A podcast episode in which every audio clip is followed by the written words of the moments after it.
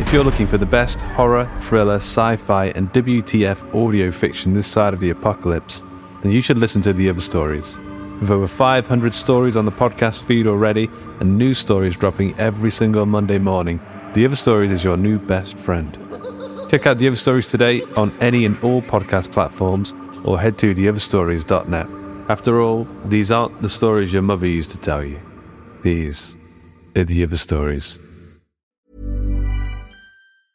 I'm Sandra, and I'm just the professional your small business was looking for. But you didn't hire me because you didn't use LinkedIn jobs. LinkedIn has professionals you can't find anywhere else, including those who aren't actively looking for a new job but might be open to the perfect role, like me.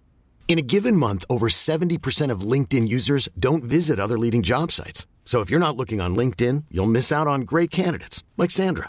Start hiring professionals like a professional. Post your free job on linkedin.com/achieve slash achieve today. Ryan Reynolds here from Mint Mobile.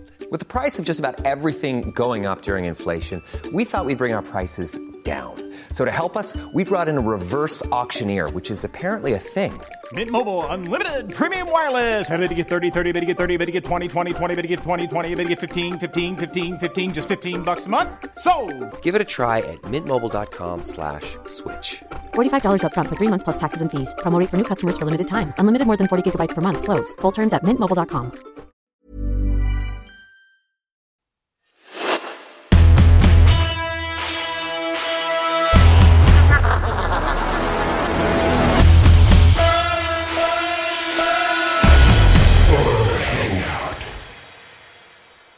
Welcome to the Horror Hangout podcast where film fans watch the best and worst horror movies of all time and talk about them. My name is Ben Errington, and today I'm joined by a very special guest. Vanna Taylor is a queer horror fan and academic, an MA candidate writing her thesis on rape revenge, and a co host of Tale of Two Sisters and the Carnal Extremities podcast. Podcasts. Welcome to the show, Vanna. Hello. Hello, hello. Hello, hello there. How how's it how's it going?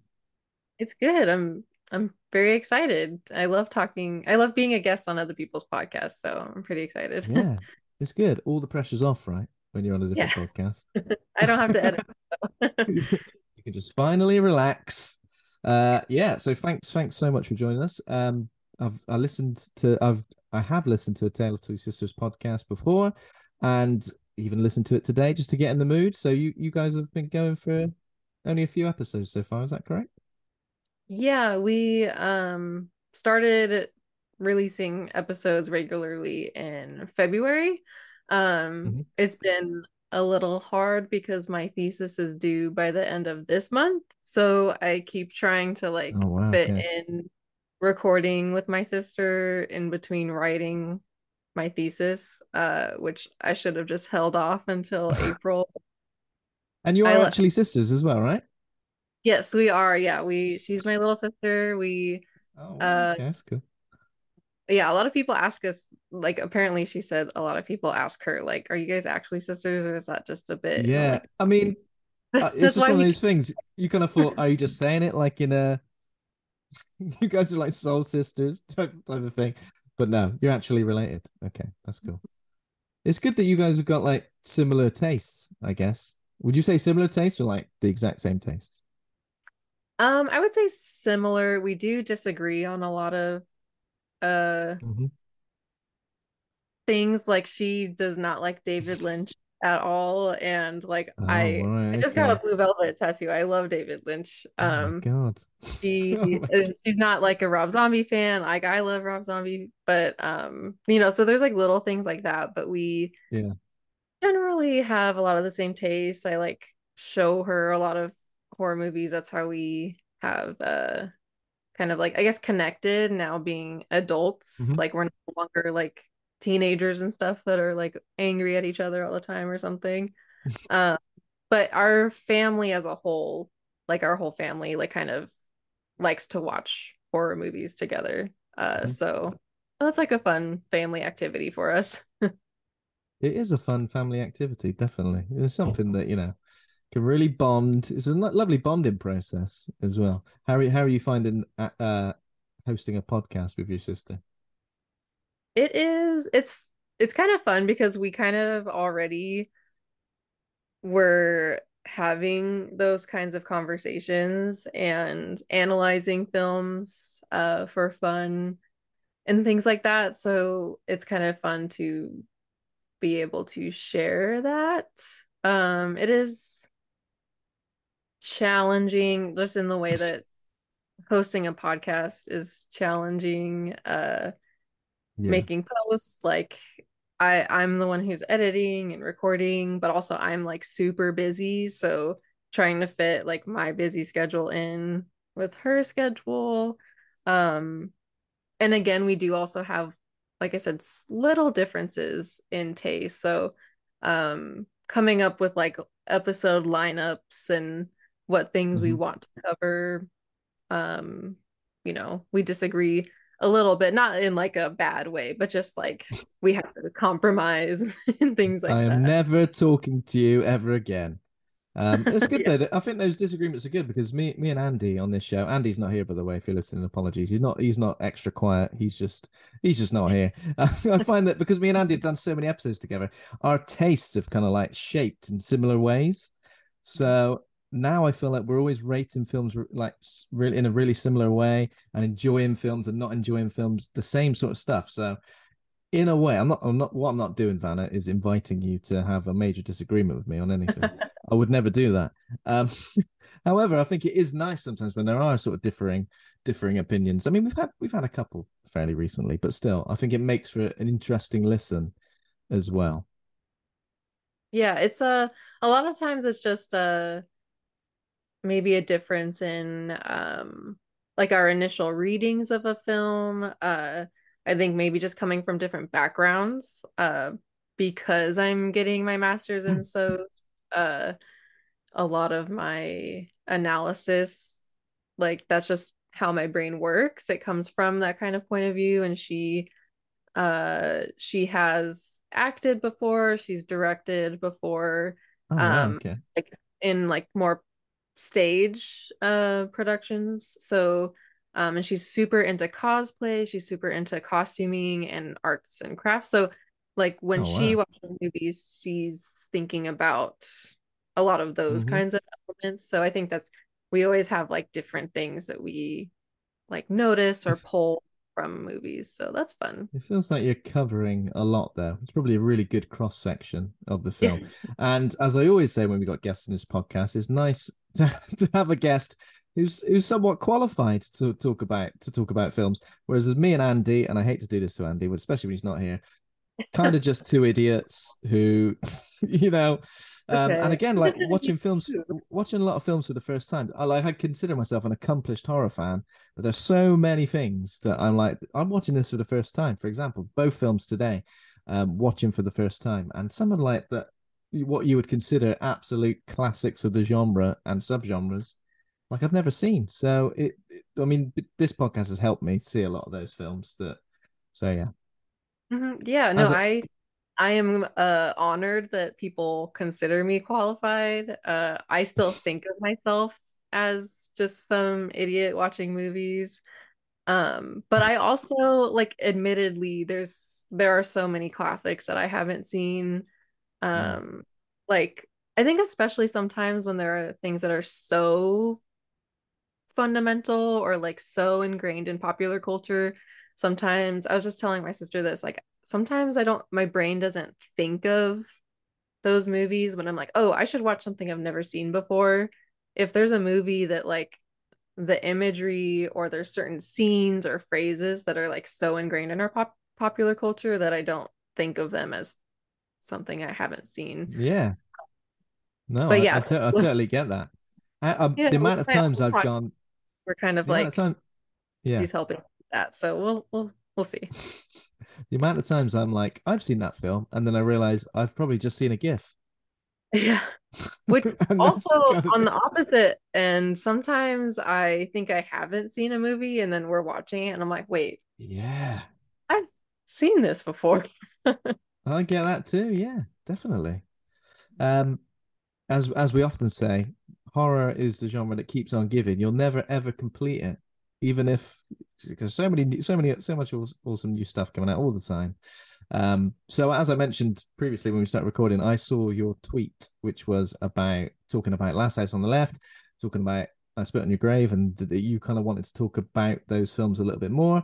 And as we'd covered Last House on the Left fairly recently, I thought it was perfect to to to invite you onto the show to discuss the I Spit on Your Grave um double bill, I guess, of sorts. Um, you got a lot of a lot of response to that tweet as well, didn't you?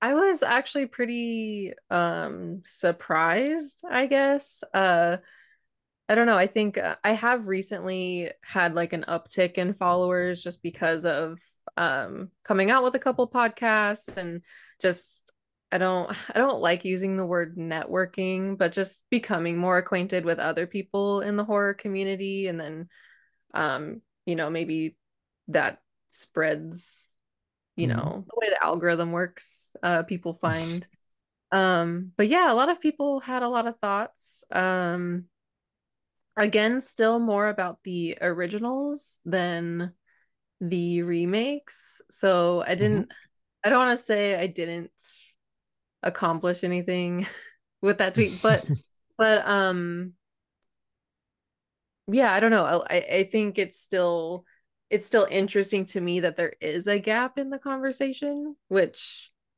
in a way is encouraging when you're trying to write a thesis and yeah. present uh original research quote unquote um about something so like that's kind of cool uh but yeah i have some other horror friends um like uh ariel or like Ari Hellraiser.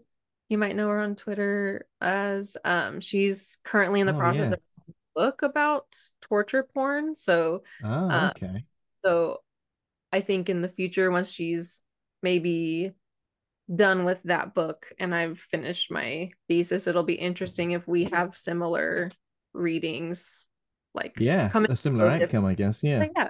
Yeah. It was interesting. how, yeah, sounds definitely sounds interesting. How do you feel about um torture porn as a genre, especially like the resurgence of it, I guess, in the mid two thousands?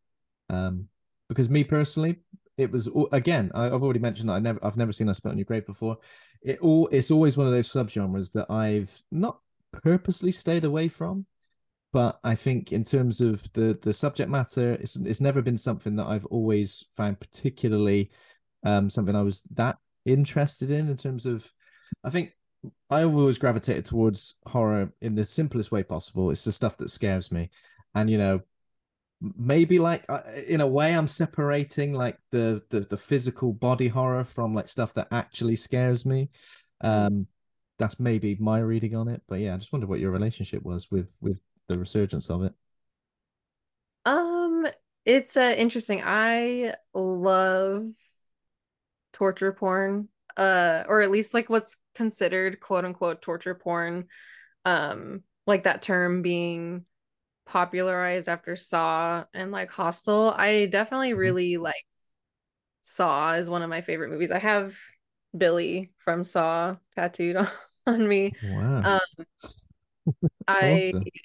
yeah i li- i like that kind of stuff i um again because i have always just come to film with a like analytic lens of about like what's happening in society at the time like i've always found torture porn interesting because it's um at least what i'm exploring in my thesis is that it's you know a direct response to american nihilism and post 9-11 um I think it has hmm. a lot to say about humanity. A lot of people think it's just like violence for the sake of violence, but in mm. my opinion, along the same lines as the argument like style is substance, I would also argue that like violence is substance and that there's always an uptick in extremely violent films when the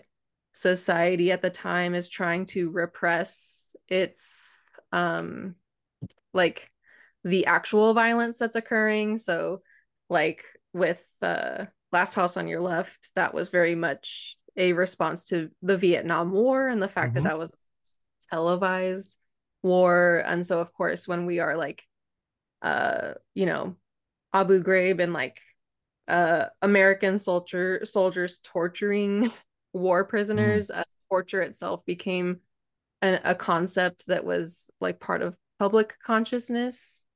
Uh, Yeah. and so a lot of people were like, well, where do I stand?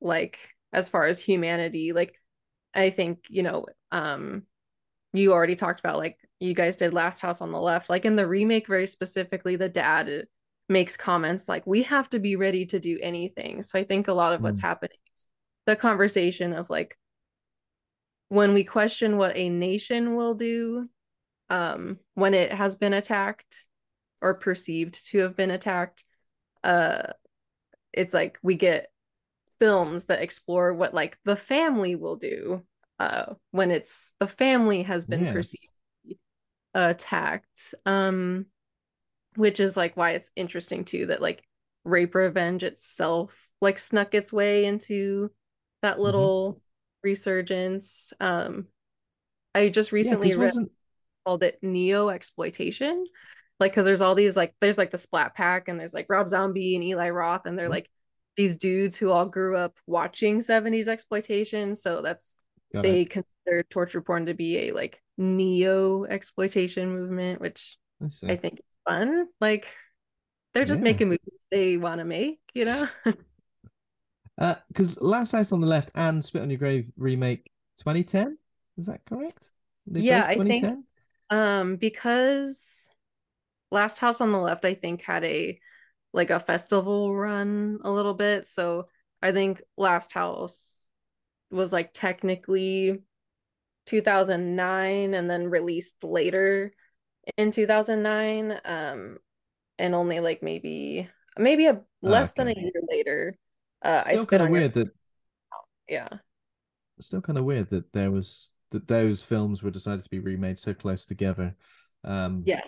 That's and what, I find. six, five, six, five, six years between the the originals as well. So, yeah, Yeah. so it must have been like filmmakers who'd kind of grown up watching those films that decided that they were that they were sort of in need in need of a remake. Um, Mhm. so obviously the original title for I Spit on Your Grave was Day of the Woman. Now, I I did send a tweet out, which when I was watching both of these films, where I just quoted Day of the Woman um, before before I was watching them. And I did have a little bit of a response where someone was saying, "Oh, I don't think you should call either of the you should associate that phrase to either of those films." And I said, "Well." That was the original title, you know. It's not- nothing to do with Yeah. me. I'm not just deciding to say that. Um, do we know the reason why it was changed to I Spit on Your Grave? Because Day of the obviously it conjures very, very different, um, very, very different ideas, isn't it? Yeah, so yeah, I love the original title, and that's actually I think when I quote tweeted that tweet, someone commented on my tweet saying like that they That's love right, isn't it? Yeah. title. And okay. Okay. yeah, so it's uh it's called Day of the Woman. Um, you know, after the film had garnered lots of controversy, Meir Zarchi did an interview where he explained why he made the film, and I think that explains why he called it Day of the Woman. Um, he had personally tried to distribute it to like independent cinemas in, in 1978, but then in 1980 uh I forgot his name, but a guy with a distribution company wanted to buy the rights to distribute it, and that's when it actually got a cinema release, and that's when like Roger Ebert gave his famous review. Oh yeah, of course. um, but the caveat of purchasing the rights uh to distribute it meant that he could change the title to whatever he wanted to change it to. J- Jerry And- Gross organization. Does that sound right? Yeah. Yeah. Yeah. Okay. So, and he changed it to I Spit on Your Grave, which is the title of another film that already came out, like maybe within a decade prior, uh, that also features a uh, controversial rape scene. And I think his purpose was to uh, garner attention to the film because of the controversy that had followed Mhm. the film of the same name and that's actually like the name change is actually something that's kind of important to uh some of the arguments in my thesis because a lot of people think of exploitation as being that like like a like trauma porn is like another way like that it's exploiting violence um Yeah. like that the subject matter is exploitative but uh in my research in like researching the meaning of exploitation as film historians see it is that exploitation typically actually refers to when marketing exploits the horror of a film Okay. in order to sell tickets like we dare you to come see this movie like everyone's throwing up and passing out like that that is what is exploitative like the Yeah. um, That's but that's still poster- happening. yeah Isn't it? the famous poster uh you know of i spit on your grave with like demi moore's butt on the cover and then telling you like I dare you to come watch this movie and also changing it to a, a title that is provocative rather than highlighting So is um, that that isn't the actress on the poster? That isn't the actress in the film. I didn't know. Yeah, I didn't know so- that either. yeah i'm not sure how like i think demi moore had like confessed or admitted to posing for that shoot but i don't know if that's like Confess. there's piece of that anywhere but yeah she doesn't wear that outfit ever um that's definitely not jenna that's not camille keaton's No, I mean, she's no. tiny little thing so yeah. yeah so those elements to me are what like are quote unquote exploiting the film's content to Mhm. like sell tickets and to me i think um that sets the stage for how someone will consume the film so i think moviegoers in 1980 when it got its wide release were like oh this this movie's like daring us to see it and it's called Mm. like on your grave and there's some chick's butt on the cover like so i think moviegoers like that framed their understanding of like why the movie might have been made and so it wasn't until like the mid 80s when Meir Zarchi talked about his experience and things like that. So i think that's why so many people had so many like explosive reactions to it and like calling it like misogynistic and and Mm. things like that which so i think it did a disservice to the film. I think i spit on your grave is like like that's such a, like a metal name like it's so hardcore but like but day of the woman as far as like how i feel when i'm watching the Yeah. original Okay. is like such a better title to me Yeah, I mean, I think they're both pretty good titles. Also, the uh the tagline is is, is I guess in term, in terms of exploitative, we're trying to uh, urge dare people to go and see the film. Uh, so it says this woman has just cut, chopped, broken, and burned five men beyond recognition, but no jury in America would ever convict her. So that already you're thinking, well, why? Why wouldn't they convict her? What's what the hell is happening in this film? yeah Um, like and it why yeah you're like why did she do that to them and why wouldn't we convict her like i think taglines like that to me also like spoil the film because i'm like i don't know like yeah. i don't know i think it's Yeah, like telling you you that you're gonna get It's ex- yeah, because it's one of those.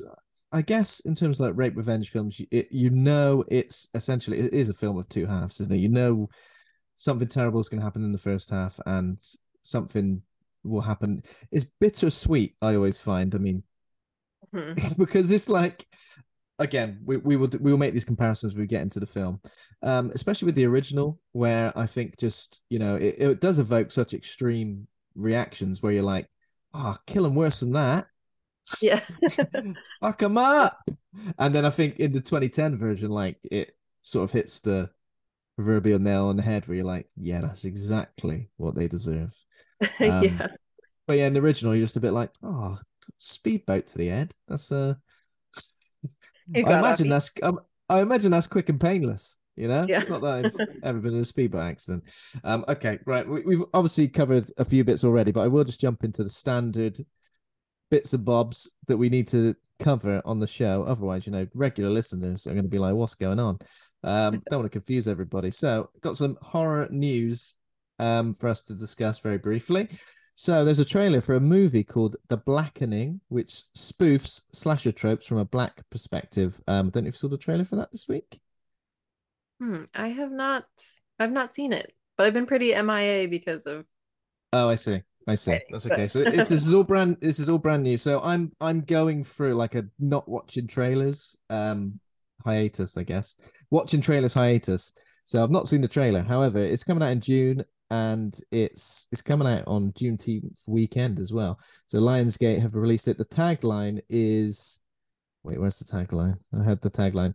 So it was basically like we can't all die first. So obviously, it seems like it's leaning heavily into a lot of the cliches surrounding slasher movies and obviously black characters. Um, it looks like a mix of Saw. It's got some meta stuff in there, so people are saying it's a bit like Scream, Cabin in the Woods with some meta stuff. Um, horror genre through an all black lens, so it is an all black cast as well. And yeah, it's coming out in June 2023. So that looks that looks very interesting. If you've not seen the trailer, probably go and check it out. Not that I'm going to do that, but um, I'll definitely I'll definitely be watching it. Um, and apparently it's been one of the runaway hits of the Toronto International Film Festival. It's been getting good reviews. So yeah, there we go. Also, um, another piece of news: the Poltergeist uh, franchise is apparently going to be re- revived by Amazon this has always been one of those franchise franchises where I'm a bit like, why don't we get more Poltergeist? Because I know we had that remake, the remake that maybe we shouldn't mention. I don't know. Did you see that? I did not see the remake. I it, no. it was really weird. It had like Sam Rockwell in it, who I would consider not a horror film guy. Like I don't think I've, he's definitely not been in anything that resembles a horror film, right? I don't think so. Never. This was 2010 as well, when I feel like what, what was going on? Remakes were going absolutely crazy. Off the um, remake. lay off the remake. It it wasn't good. Um, however, Amazon. So I don't know whether this is going to be um a TV series. So apparently, because of oh wait, it wasn't 2010. I don't know why I've imagined it was 2010. It was 2015. The Poltergeist um, remake. So apparently, Amazon have plans for Poltergeist, naming the franchise as one of several MGM properties that is looking to prioritize. Um, yeah, this could be interesting. Uh, so it's very complicated by the fact that Spielberg would likely need to be involved. Just cut him loose, I reckon. Just, just cut Stevie loose. He's not. he's busy. He's got other things on. I don't know if he cares about Poltergeist, which apparently, which he did or didn't direct. Yeah. Um, mm. well, well, well. Quite the um, debate. this this this could be cool though. I feel like it's one of those franchises that probably gets overlooked a little bit in terms of. I think the sequels aren't totally terrible. I am a chronic sequel avoider. Oh, um, okay. it's not okay. always intentional. I just like if I have a movie that I really like, sometimes I don't like. I almost mm. like purposefully avoid yeah. sequels. Not in this case. This is, wasn't like purposeful, but sometimes I just like don't really I love like a movie that's just a movie.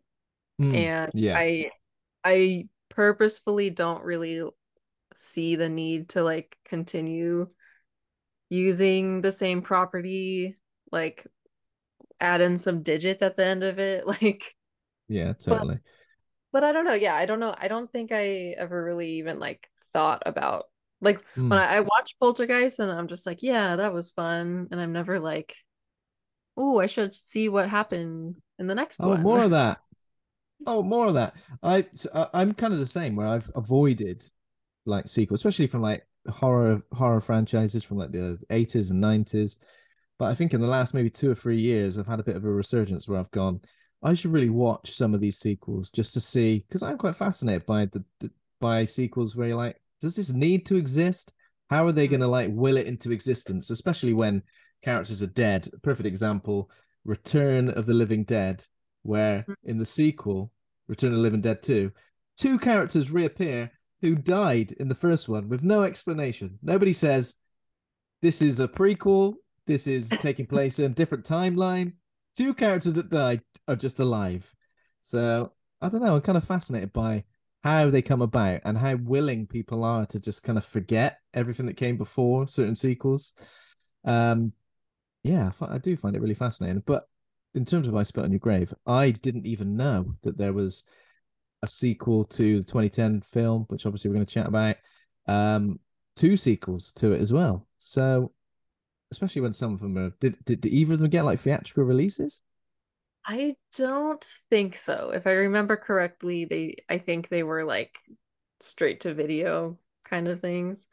Um the first one didn't particularly get a lot of praise, like the remake. Like I don't think mm. people enjoyed it. So at least enough for me to have even thought that they would fund a sequel. So I don't imagine it got a release. I looked I tried yeah. looking at the box office for the remake and it was like a very small yeah. amount. Yeah, I don't know why so, they made sequels. So I think the budget was two million dollars and it made like half a million back, which isn't like absolutely terrible. The remake has got one of the weirdest castings ever as well, right? Do you know? Do you, do you know, do you know what I mean in the in the remake? I, yeah, I I um I had seen it before, like a long time ago, and I had only just rewatched it, particularly yeah. to notes and and write uh, my chapter about it, and I was like, "Is that Damian from Mean Girls?" Oh my! exactly, that's exactly what I was gonna say.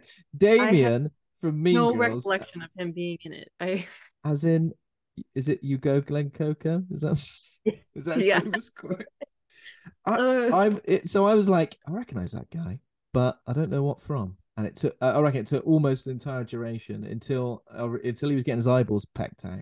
I was like, there is no way that that is the same guy because it couldn't be two more polar opposite characters, right? Just yeah. horrific, horrible, toxic masculinity versus that I spit on your grave. Now I'm just no, yeah. I'm, joking, yeah. I'm joking. Wrong way around. Um, it was crazy. I couldn't believe it. Um, but still, at least that goes to show that he he never got typecast because quite a popular role. Maybe that was his like attempt to come out. You know, whenever like Disney and Nickelodeon stars like do like yeah. they do the breakers, you know, and then they're trying to like get out. what, uh, what did you say? Did you say Spring, Spring Breakers? Breakers? You know, because it has that's like that's the first thing I thought of as well. Yeah, because it's yeah. Got... I, there's like a there's Gomez, always isn't it the the movie that a Disney or Nickelodeon star tries to do yeah. to like. It's basically the equivalent of Christina Aguilera's "Dirrty" video. Yeah, where she's just like, "What's that? I'm a Disney Mickey Mouse Club girl. Wait, wait till you see the chaps." Okay. Yeah. That's it. Um, okay. I mean, I've got one more piece of news that we could just jump. So Nosferatu. Now, the Nosferatu Robert Eggers remake of that movie, I don't think it still hasn't officially cast Willem Dafoe in it. I think that's only a rumor at this stage.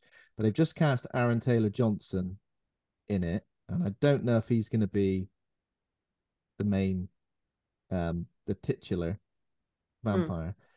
Um, but yeah, that's that's kind of in, uh, it's good that. Oh wait, no, Willem Dafoe has been confirmed. See, I've, I've seen conflicting things. Willem Dafoe, Bill Skarsgård, Nicholas Hoult, uh, Lily oh. Rose Depp. Oh gosh. Are, are, you saying yeah? Are you saying yes so or no? Yeah, I I'm a big Eggers fan. I have okay behind me, and I have a a lighthouse tattoo. Oh, God, a lighthouse. So. Is that an is that an exclusively horror film focused sleeve? Yeah, and then we're actually gonna start this one. I have a Midsommar one already, and then we're actually gonna oh tattoo Black Phillip to cover up this this guy. You're gonna right get here. Black Phillip tattooed as well. Oh, yeah, oh, but yeah, on this arm, it's a. I have a couple like this one's like a tarot card. Um, so there's like a, a couple on here that I got before. Oh, you've got you've it, got what's his name from Trick 'r Treat as well. Yeah, Sam. I have yeah Sam. I have Jennifer from Jennifer's Body. Uh, Sadako from awesome.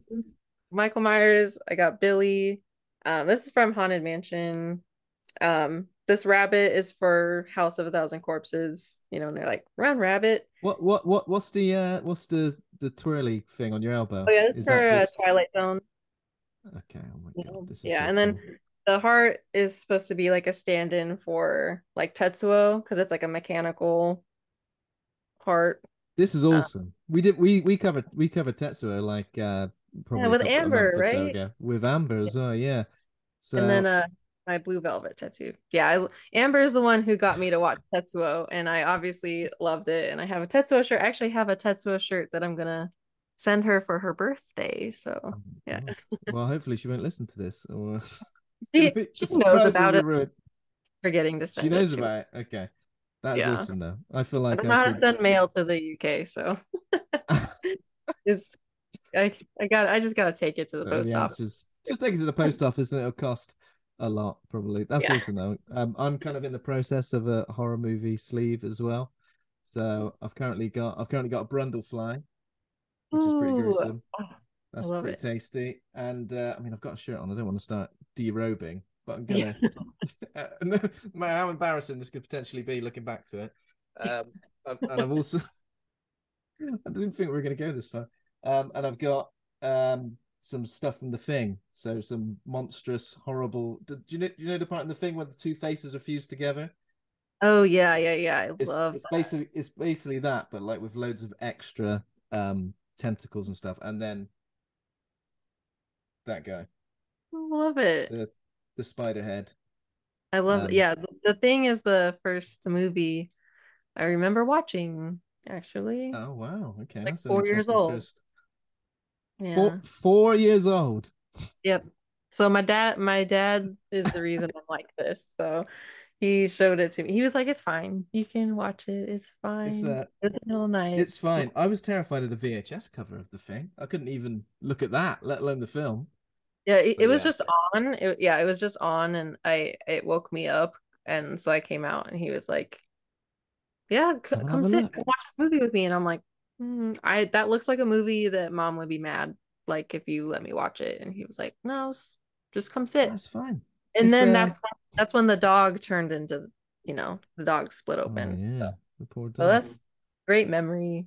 So he's the reason I'm like this. We've all got to blame somebody. Every time I show him a movie that traumatizes him, Oh right, okay, revenge. Uh, okay, that I mean that is it. That is it for news. The next part of the show is what we've been watching. So I guess we could just chat about anything you've watched.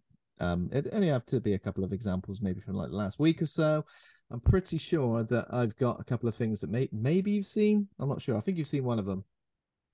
Um, so is there anything you've seen in the last seven days that it could be longer than that? It's your first time on the show. Um, yeah, well, the last few weeks have been mostly like both Last House on the Left, both I Spit on Your Graves. I watched both Straw Dogs versions. Um, yeah, of course. Oh I went God, to a completely for- screening of Irreversible. Um, I'm going to another screening of Irreversible tomorrow. Did you happen to just go and see Irreversible while you were also watching all these films, or was it? Yeah. Um, well, the um, it it came together well because the straight cut is uh getting a little like Hmm. run around some theaters uh which is like the film recut chro- to be chronological uh Okay. so because it's out the like art house cinema I usually go to is was also showing the original um and I was like I should go see that on the big screen um and Hmm. you know, and it kind of ties in with the movies I've been watching. And then tomorrow I'm gonna go see the straight cut uh with the co-host of my podcast, Carnal Extremities, and uh Oh, wow, Gaspar Noé's doing like the intro and like a Q&A actually. So that's pretty exciting. Seriously, Um, well, like Yeah. so- And then I also watched Secretary for the first time with James Spader. yeah, that was that was like that was my like de-stressing after watching Irreversible. yeah, yeah, So that's what I've been watching. Lots, Of... yeah. So, something consensual, I guess. Yeah. yeah, sort Uh, of. yeah. I guess. Oh, well, I say that it's been a long time since I've seen secretary. um, I remember going into that thinking it was going to be something completely different. I don't know why, but for some reason, somebody told me it was a like a romantic comedy. Yeah. yeah, I well I watched it. Yeah, people were kind of talking about it um because of Valentine's Day and such and uh Hmm. I had only seen James Spader as Robert California in The Office until Okay. uh, like last month uh I watched Crash, Cronenberg's Crash and I was like yes. Yes. I was like, oh, oh no, oh no. So then I watched Secretary, and then I was the I was like, oh no, again. This- What what a pair of roles for like James Spader to be associated with as well, like Secretary Yeah. and and Crash. Considering like, obviously, yeah, you said you know him from The Office, but is it, he's in like a sort of crime drama? What's that thing called? Where he's got a I can't remember, but he's kind of like a, a a detective. I think a lot of people are going to know him from that. Yeah, cool. my mom, my mom was like, well, yeah, of course he's in those roles. He was like, you know, the the bad, rich, popular boy, snooty boy, like grown up. And I was like, what are you talking about? Because she like she was talking about like when Robert Downey Jr. was young and all that, like because he's in like Pretty in Pink and stuff. And Yeah. Yeah, so I guess to her that was like, yeah, of course that's what he Mm. would do. Like, what? Because Mm. Coming from two different generations of his career, but yeah, so that was interesting. That was fun. Watched Crash like the week I got into a car accident, so that, that was also oh my god, no way. yeah. Not a bad one. I hope no. No, no, it was it was a I'm fine. Just I don't have a car now, but Oh. that's besides the point. But And you watched you watched Crash to de-stress after. Yeah. just to just to de-stress after that. yeah, I Um, don't know. Yeah. That was good. Uh, I mean, that is a really interesting load of films to have been watching. Um, but, but then again, whatever whatever helps you de-stress, I find sometimes some super extreme, not just obviously these are different extreme types of films, but sometimes really extreme sort of horror movies and uh, films with loads of gore can can help you de-stress. They're they're comforting in that way. Yeah, I, Uh, I posted my Letterboxd like log and and some people like commented like, "Are you okay?" Like and you're like, I mean, ne- I, never you better. want to hear the real answer? But no, yeah, I'm I'm okay. Let's not get into the real answer. I'm okay. Yeah. It's fine. Don't worry about me. Um, so my my viewing this week hasn't been anywhere near as as intense as that. However, I've seen a few, a couple of like new releases that I kind of wanted to see as well. So I've seen, I saw Cocaine Bear because Mm. why not? Um, it was like a lot more of a comedy than I was kind of expecting. I, I from the trailer, I kind of saw okay, it's going to be a, a comedy. Kind of expected Mm. to be a bit darker in terms of comedic stuff, and but there is a lot of gore, which I kind of didn't necessarily expect either. Like appendages being ripped off, uh, lots of blood and and fret, and you know there were some good laughs as well. Um, that is definitely a good de-stress film. Mhm. Ninety minutes of just um, uh, Silly. a bear rolled up, very silly, very very silly. Um, so I also watched a movie called Unwelcome, which I swear I've seen like the trailer for probably about two years ago. One of those, you know, sometimes a film you're just like, why has this not been released yet? And it's apparently, so it is a fairly new release. Um, and as a concept, do you know anything about this at all? Mm-mm. I, this is the weird thing, right? I feel like I don't want to spoil it, but at the same time, I'm pretty sure the poster is a spoiler. Mm. just just from looking at the poster. So I think it's fairly common knowledge that it's basically killer goblins. Hmm. So yeah. So um uh, a couple who live in London have like a traumatic experience and they move to a cottage in Ireland and yeah, various various things lead up to the fact that they need to make um these sacrifices or not sacrifices as such but like offerings to to these little red what are called red caps which i don't actually know if they're actual goblins they're kind of like just little creepy little fairy people um i really loved the concept but execution not good unfortunately took absolutely ages for there to be any sort of reveal in terms of what the the creatures were just some really badly written characters as well. Just people who are just really getting on my nerves. Uh, yeah, and I think, yeah, but I guess kind of watchable and like in a way it stars. Uh, who does it star? It stars that guy who I don't recognize in anything else apart from that Motley Crue movie. Douglas Booth. Douglas Booth. He was he was the one who played Nikki Sixx, possibly.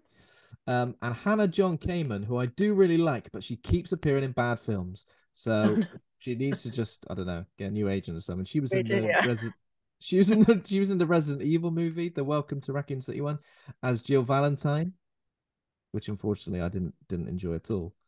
Um, but yeah, she's great, and everything she's in, I just think she's great. She just really needs a really good role to to to get her teeth into.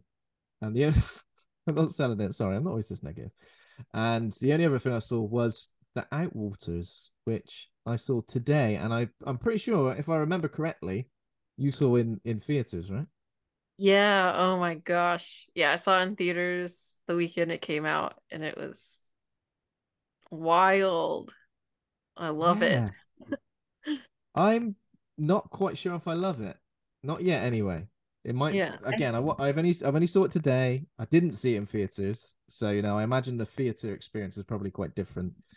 Yes, it was like you, the fact that it's so dark and it's like so loud, which some of the like sounds like I would almost consider, I don't want to say cheap jump scares, but like some of the sounds didn't need to be so like Screeching. yeah, lots of screeching, but uh yeah, I um not a lot of things affect me. Uh, Mhm. I mean, not to sound like a edge lord or anything, but I mean, you know, we just talked about what I've been watching lately. And uh I like Yep. My stomach did not feel good after watching that movie. Not like because I'm squeamish, but like okay. the like feeling of unknowable dread. Like Mm. um I like cosmic horror a lot. I had just watched The Void like a couple days beforehand. Oh, So wow, okay. some, some other, you know, technical tech tentacle creatures and and such. Yeah. So it was a that was like a nice little like pairing, I guess you Hmm. could say. Yeah, I thought it was interesting. yeah, I'm interested I'm not sure. where he goes moment. next to this film. So Yeah. I'm not entirely sure at the moment. I think I need to kind of um give it some more thought, maybe watch some I mean I hate doing this because I feel like it's the easy way out. But like watching videos where you're like, what happened? What's going on? Yeah. Like fe- f- thoughts and theories regarding that because I was a little bit unsure. Did you see Skinamarink as well? I I did. I saw that in theaters also. Um See, because that's the thing. I think Skinamarink and Outwaters haven't got fi- like cinema releases in the UK, so there was no opportunity to do that. How how did you feel about that one? I an, another one I I really loved it. Um Okay. I I like analog horror. Like my sister and I Hmm. watch a lot of YouTube stuff, so his his YouTube. yeah, it felt stuff. like that, didn't it? Yeah. Yeah. Oh, it started off as a YouTube short, didn't it? Is that correct? Yeah, so uh I have a lot of thoughts and theories about what is happening uh in that movie. Uh it's also like because of what I my theories are, like it's weirdly relatable. Like I Yeah, think okay. maybe I, like I talked to another friend about it and she was like, "Yeah, it's just about like it it's for kids who whose parents got divorced or have like an alcoholic or abusive parent or something like that, you know, the feeling of like going and grabbing your sister and like going and sitting Mm. in front of the TV and like let's not talk about mom or I don't know where dad is, you know, like Yeah, that kind just that that sort of escape. Yeah. of yeah, like, uh, got me. I nightmares also i i used to have a reoccurring nightmare that was very much like everything that this movie is and like the feeling of staring wow. Okay. into the corner because i'm too scared to look into the darkness and like um i very Oh, specifically had nightmares about like a a, a like a shadow figure coming out from under my bed. So like when the dad was like under the bed, I was like, don't look under the bed. but um, so in that way, ASMR. uh, because it's so personal, I think that's why it's so divisive.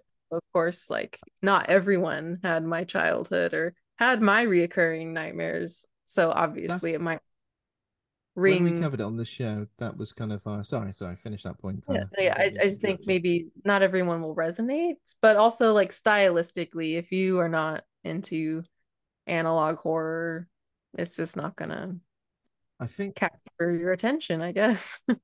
Yeah, I think that was what our our our thoughts on it were. When we- covered it on the show a, a few weeks ago, and we kind of said, if this resonates with you, or it kind of evokes, you know, a, a memory from your past, or um something like that, it's really, really going to work for you. If it doesn't do that, I think it's going to be really, really difficult to to get into it. And I feel with someone who I really like.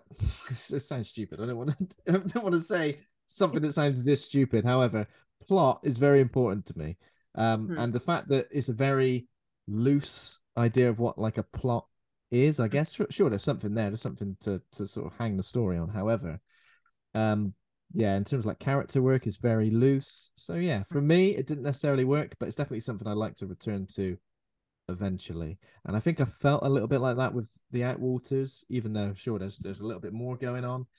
Um very extreme in terms of sound and, and sight as well. I really liked all of the stuff that was like in daylight because I feel like any sort of daylight horror, Midsommar is a, is a perfect example of that. It does evoke a certain certain feeling in me. Um and like the deserts like that are pretty close to where I live, so wow, okay, um, I see. yeah, like my like I am more towards like the IE, but like yeah, it's everything around me is dirt. So Hmm. like that's always fun in a way, I guess, like having um like this it was set and filmed like pretty like I could drive there. So I think Wow, that's okay. like kind of fun, I think, watching certain movies. But I, te- but I yeah. totally understand. Yeah, analog horror as far as like Skinamarink, it like yeah, plot is not a thing.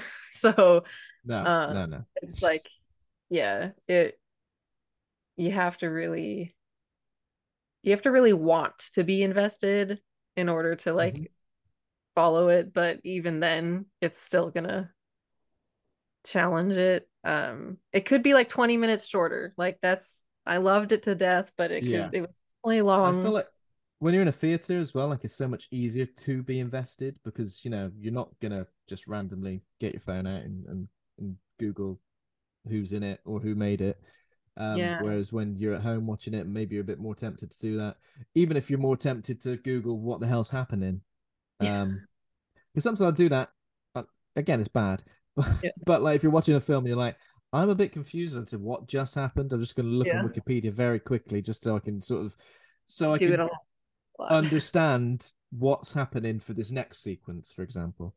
Um, but yeah, I totally, un- I completely understand that. I feel like if something feels close to home in that Mhm. way, well, like, I could drive there and watch that um unfolding in front of me.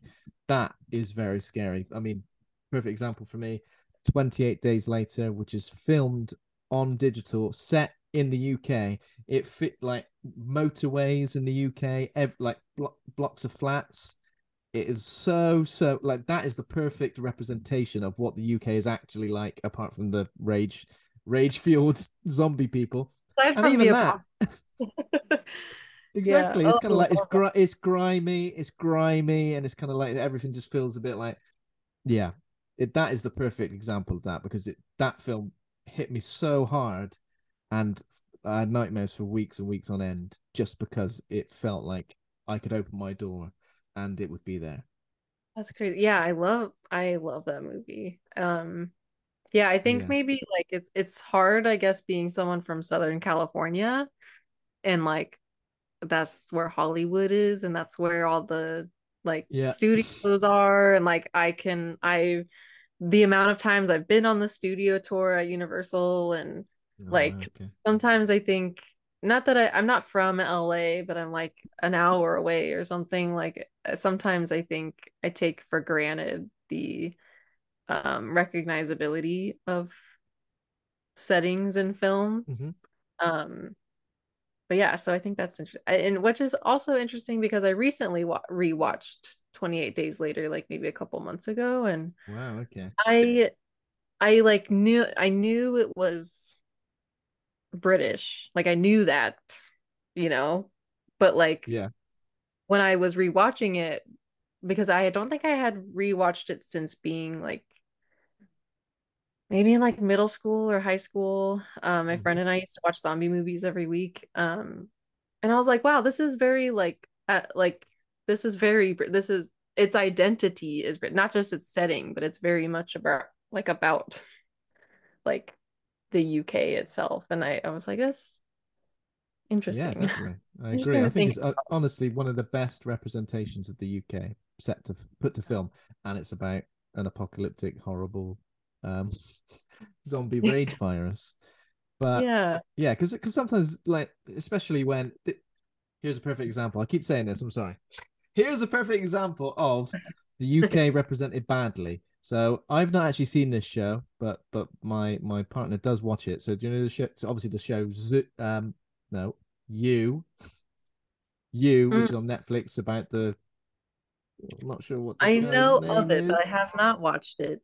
I've never seen it. However, the third series of You, this character who's been established as as living in the US for so long, has moved to the UK, where he's like living in Kensington in the middle of London, and uh, he's going to he's studying at a university. Um, it's like this the, the most cliched, over the top version of like what London is is looked is, is seen through the eyes of somebody who's not from London. Now I know these things happen, you know, if a British filmmaker was making something set in the US, there are probably loads and loads of mistakes like that. But for Mhm. that, it's like I, I did say, I said, the UK isn't like that. The UK is like 28 days later. Just go and watch that. Yeah. Yeah, I think it's interesting also thinking about like being someone who's so invested in like the context of a film. I was also uh very conscious of the fact when I rewatched 28 Days Later like a couple months ago that I was like, I don't know anything about their politics. Like I know um Amber has mentioned like her gripes with uh like Eden Lake and Mm. um like Oh, when I watch Eden Lake it just makes me think of the way like Southern America is just like yeah. Hills Have Eyes and Wrong Turn and you know Mm. Texas Chainsaw and a bunch of hicks, you know. So I think watching it, uh, like I'm just watching it and I'm like, ooh, Michael Fassbender is so cute. But then I'm like, oh, I don't think I've ever really considered like the fact that I have no idea, like, like I I'm listening to the radio in the beginning, hearing them talk Mm. politics about, you know, what's wrong with the kids these days, but like not actually having lived there, like it doesn't like Yeah. mean I much mean- more that, I guess, if that makes sense. So I think that's interesting to There's probably an incredible amount of parallels between like the US and the UK in terms of par- in terms of yeah, but it's like so uh like it's so saturated in like American horror films. Like exploitation is such a big Mm. thing that like I think it's uh yeah. like I don't care. Like I uh Yeah. it's obviously I think it like has problematic elements like I mean, Eden. So, so organizing for people, but like but I think it's because it's so saturated and like so foundational to the horror genre, it's like taken for granted. And so Yeah. I don't ever think about like my personal relationship to those politics as much. Whereas like one I of the only Eden Lake is an extreme. Sorry, I keep interrupting you. When you're you okay, you're okay. Um, Eden Lake is sure an extreme example, an extreme version of something that's rooted in reality.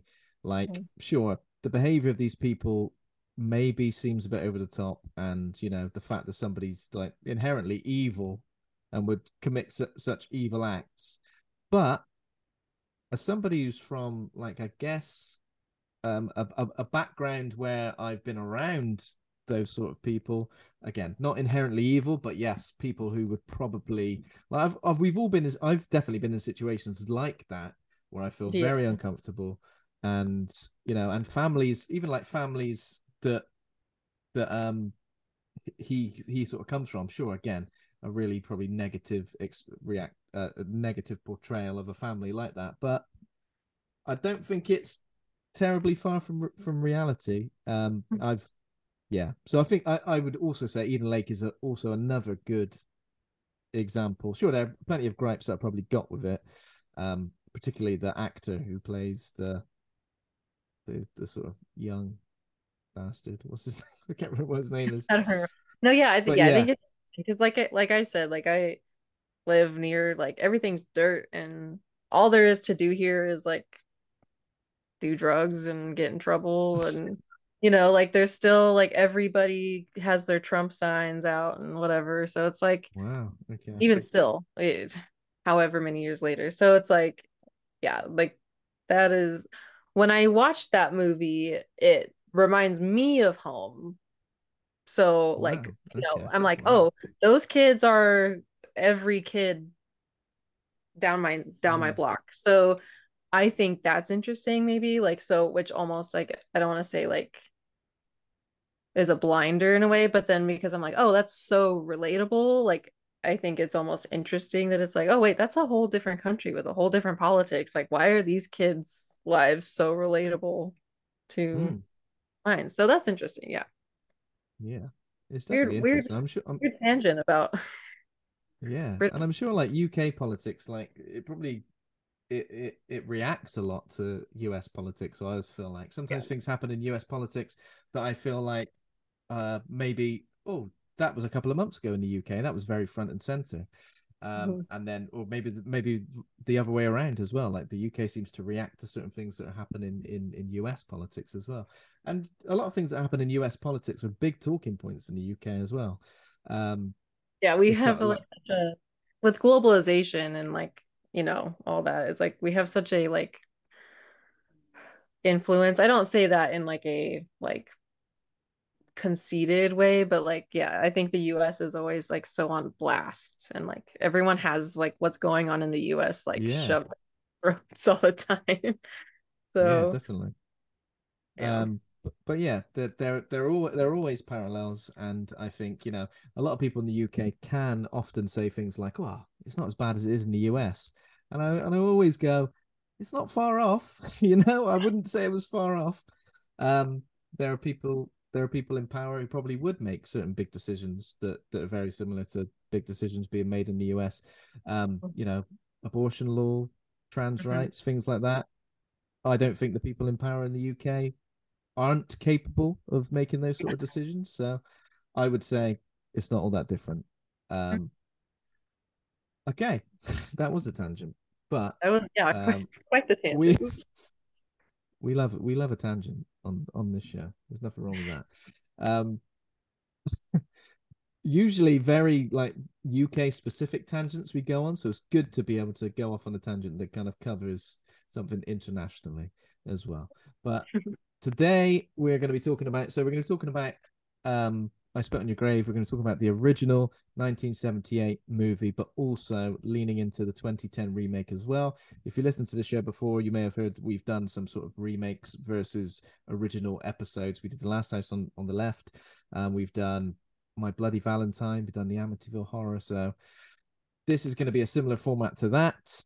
So I Spit on Your Grave, which was originally titled Day of the Woman, is a 1978 American rape and revenge film written and directed by Meir Zarchi. Is that correct? I think always so. I hear some people say Zarki and some people say Zarchi, but I've never heard anyone tell me definitively what it is. Yeah.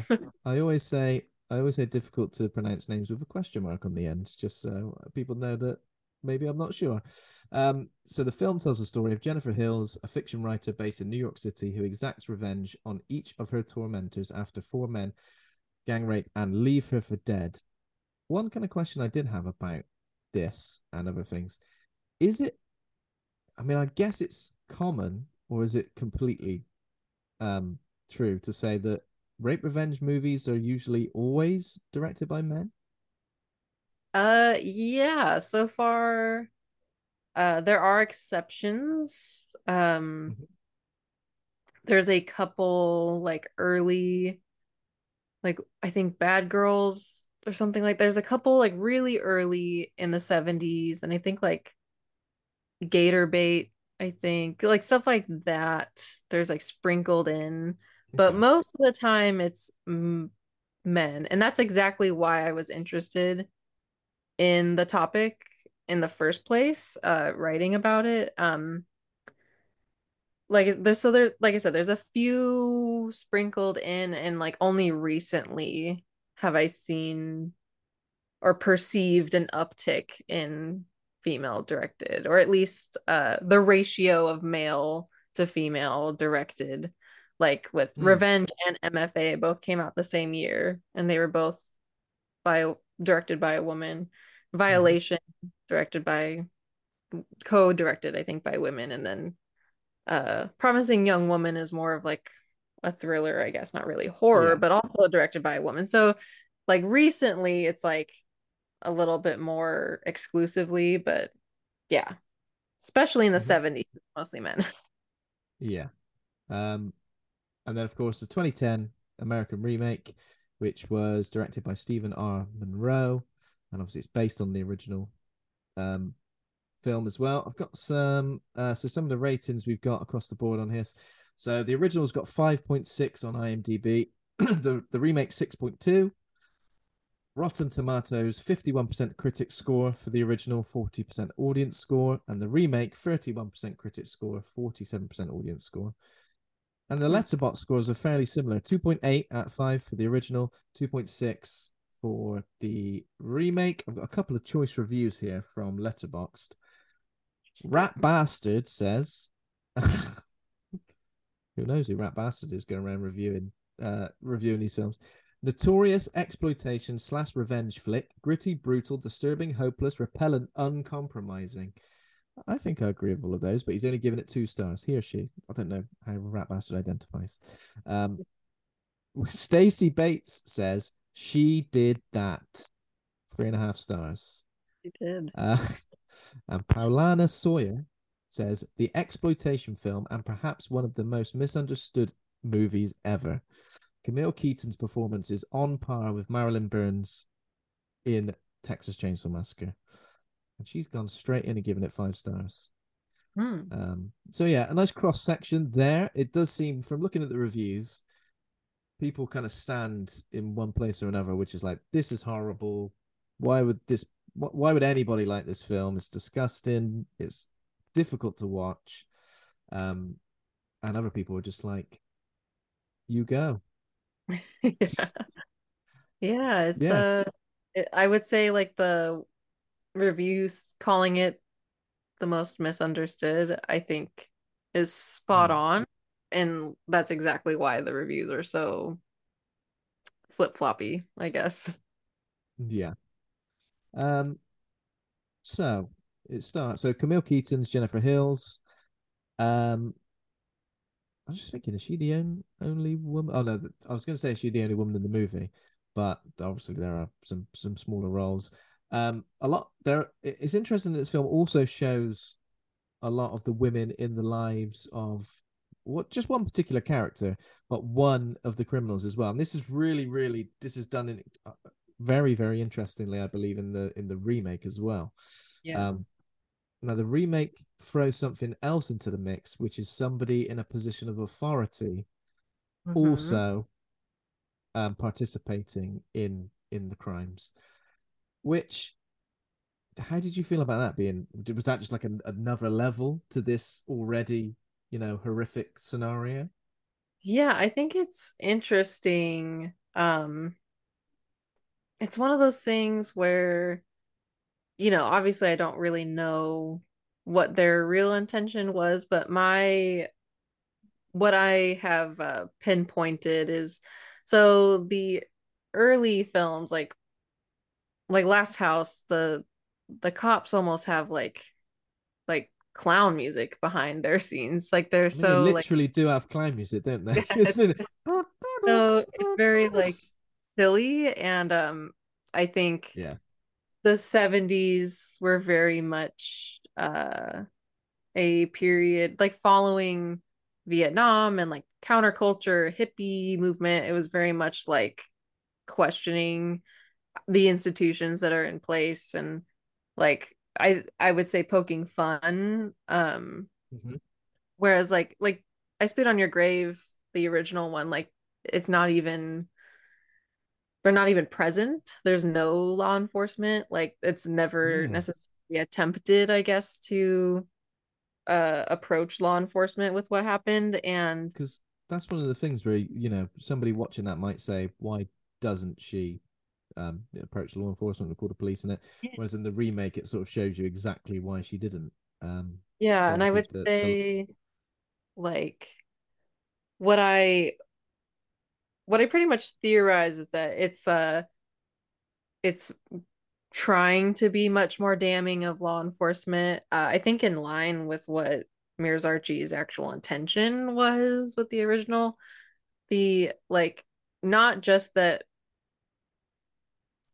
law enforcement or the legal system doesn't help survivors but it also plays a role in traumatizing mm-hmm.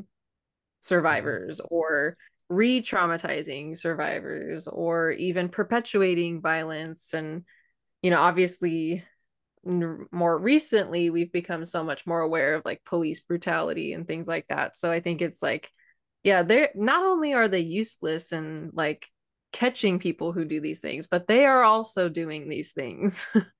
Um so i think that's actually like one of the thing like i think the remake's pretty like mid and I, but i think that is one of the specific things about the remake that is its most redeeming quality. Like that's Yeah. such a that's such a like i don't want to say ballsy but like that's a pretty big uh like accusation to make at yeah, you know the law enforcement yeah, in your course. country, you know But also, that was something that films in, I, I reckon, from like 2005 maybe through to 2000 and uh, actually right up to, I was going to say up to Get Out, maybe Mhm. up to Get Out, where these films put this person in a situation and then very early on in the movie, they give the main character what seems to be a way out. Suddenly, safety is presented to them, um, and you think, well, this is only like 30 minutes into the movie, but you know, sudden, Yeah. suddenly they're safe.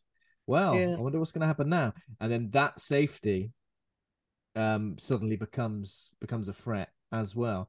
And then I just I I do I really like that. I think that's a Yeah. a good sort of um fake out, I guess, in a way. Um but yeah, also in the remake and in the original, very interesting how he sort of it tries to like now obviously bear in mind take from this what you will and of course add to this or or or shut it down however you like. Um it kind of like attempts to humanize some of these characters in a way that like media does treat like the perpetuate um, the people who commit like sexual assaults. You know a lot of people it will go this person was uh, a swimmer. He was absolutely and then suddenly he's committed this terrible crime. Swim Yeah. or a person person from a, a a lovely background or or they'll have like a character witness who sort of says this guy was lovely. Um he's done all these horrible things. And in a way the media like pushes that narrative of trying to like humanize these people while also at the same time dehumanizing the victim. And i feel like this film at the remake and the original kind of did that where it's like oh this guy's committed these terrible terrible acts however but look he's a loving father. He's a loving husband. Um almost uh, i mean it wouldn't do that for for I'd, I'd say almost everybody who would watch this movie obviously because you see them you see the acts unfold in front of you.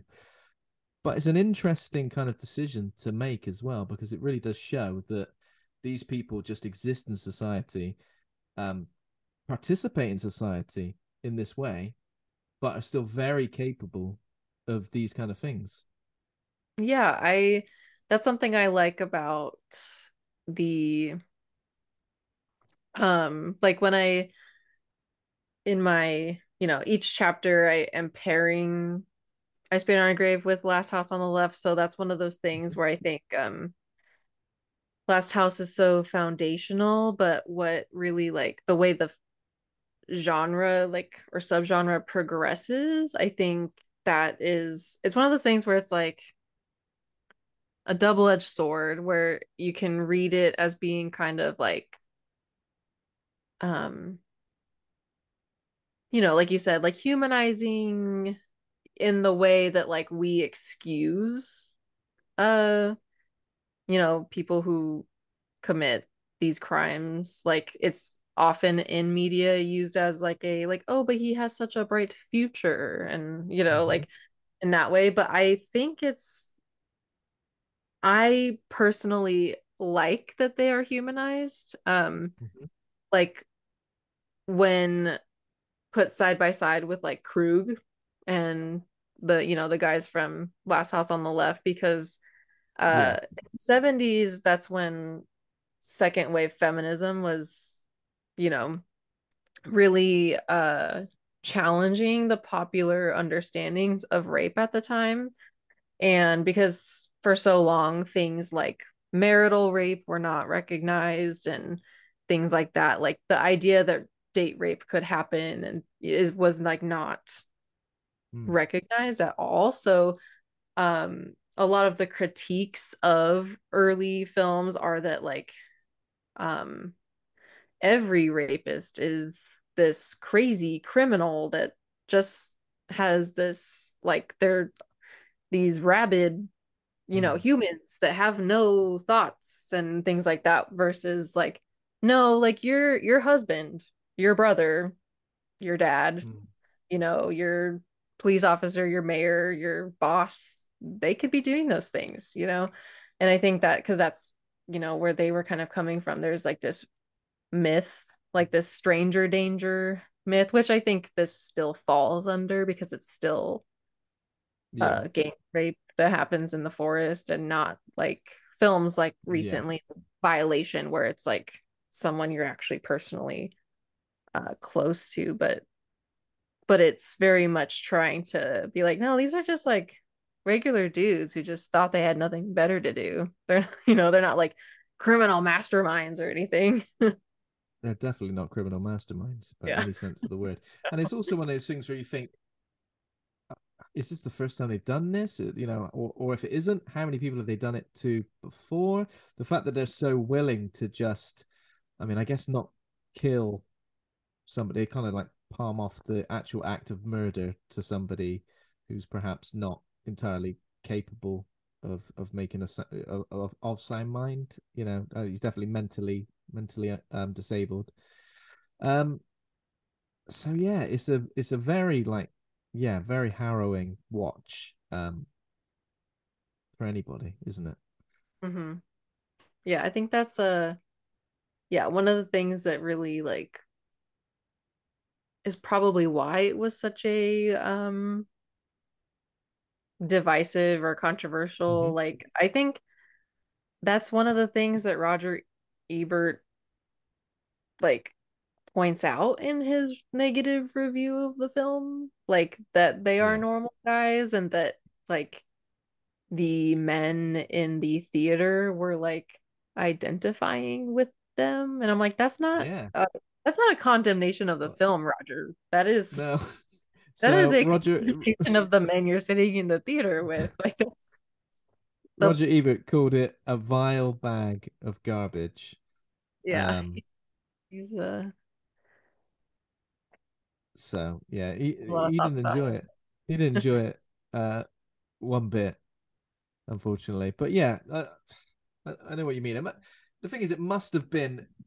I can't even imagine like what it would have been like watching it in theaters in the seventies as well. Like it just it would have affected everybody in such a different way that like you have to like res- respect it for the fact that it would take that standpoint and and sort of be such a divisive but also and it, again evoking i keep saying this but evoking such an extreme reaction from people um some people would probably be like like just as upset that a woman cheered for Jennifer as he was Yeah. of men cheering for the rapist. So I'm like, the fact that you equate those two crimes is like, I, Yeah, that's it's an interesting thing to it's an interesting take, Roger, and it's interesting that you put it to print Mhm. uh yeah. forever. he went on like a he went on like a smear campaign like he and uh the other guy from that he did reviews with like went on like television to like Mm. be this is what's wrong with our country like they're putting they're like women are like naked on film and like they they went on like a whole moral crusade about it so And again, parallels with current society as well, like Yeah. moral crusades. You know, um, Yeah. when they're when they're crime when they're crimes committed, often the arts get sort of dragged into into anything. You know, it was the Mhm. video games, it was the violent movies, it was the extreme music and all that stuff. It was heavy metal in the eighties. Uh, but yeah, it feels like we're just reliving the same sort of things over and over again. But it's still interesting to look back on Yeah. and how and how they were affected. So the film starts with short story writer Jennifer Hill. She lives in Manhattan. She rents an isolated cottage in Connecticut near the Hus Hu Housatonic River in Litchfield County to write her first novel. Um, I mean, even like the in terms of really, I hate it when they read out bits of her book as well. Oh my gosh, Um, I think that's like almost like I don't want to say worse. Like that sounds bad, but like that's what gets me. Like after all that, you had to like tear Mm. her down, like tear her writing down. Like that like made me so upset. that definitely solidified the hate i think like the hate was there um but yeah that solidified it because that's just like oh it's just so so humiliating for for the for absolutely adding insult to injury Mhm. um so yeah she arrives in in town and she stops to get some gas uh which is really cheap because it's 1978 what was it like fill fill the fill the tank up for like two dollars or something like that. Lovely. um, and it's a two. So there's a gas station manager guy who is Johnny. That's correct, isn't it? And then Stanley and Andy are the two. See, because I watched the because I watched the remake like the most recently, even though I pretty much watched them back to back. I can only picture them at the moment. Um, there's one guy like Dungarees. Um, uh, yeah, okay. And then that is when she has her groceries delivered by Matthew Duncan, who Yeah. it says here mildly mentally disabled. Um, I didn't even know you could get groceries delivered in 1978. I was like, hang on a minute. I don't think I could get my anything delivered to me when I was when I was a kid, like in the 80s and 90s. In 1978, doing deliveries. Could I yeah, just, uh, that now they just charge you like a million fees to to deliver it. Yeah. But yeah, I know We that's have-. I guess maybe like small town, like Yeah. grocery. I guess in the setting of the film, I guess it kind of makes sense that maybe Mm, like the milkman would come put milk on your door. I don't know. yeah. Who knows? Is that is that a detail in the in the remake that's included? I don't think it is. Is it? They kind of just happen He to. uh he fixes her toilet. He's like a Oh, handyman. yeah, that's right. That's uh yeah. that the guy who's renting it to her, I guess, hires. I Yeah. guess. So, yeah, another way to introduce him separately to her, but yeah, not with groceries. But it's the same sort of scenario where she is a novelist who is basically traveling to this place to work on her next book or her first book in privacy. Um, but yeah, I guess so many kind of fears will be touched upon in this scenario, which is obviously strange. Yeah, th- th- there's there's lots of difficult difficult things to discuss here. The fact that they are clearly like goading her in a way, or I guess it's like stalking her to try and make her feel very uncomfortable. Um, and then obviously it just d- descends it descends from there but yeah so matthew duncan he reports back to the other three men who are just like bumming about useless useless guys throwing a knife at the ground just how, how'd you pass how'd you pass the time here in uh litchfield county. I just throw a knife at the ground for five for eight hours a day. Oh yeah. Um and then reports back to them. He tells them about jennifer. Does he say it says there in the wikipedia descriptions claiming he saw her breasts. Does he say that? I. was I the scenario where you where, where you thought that? I think like maybe because she's not wearing a bra that like Hmm. he could see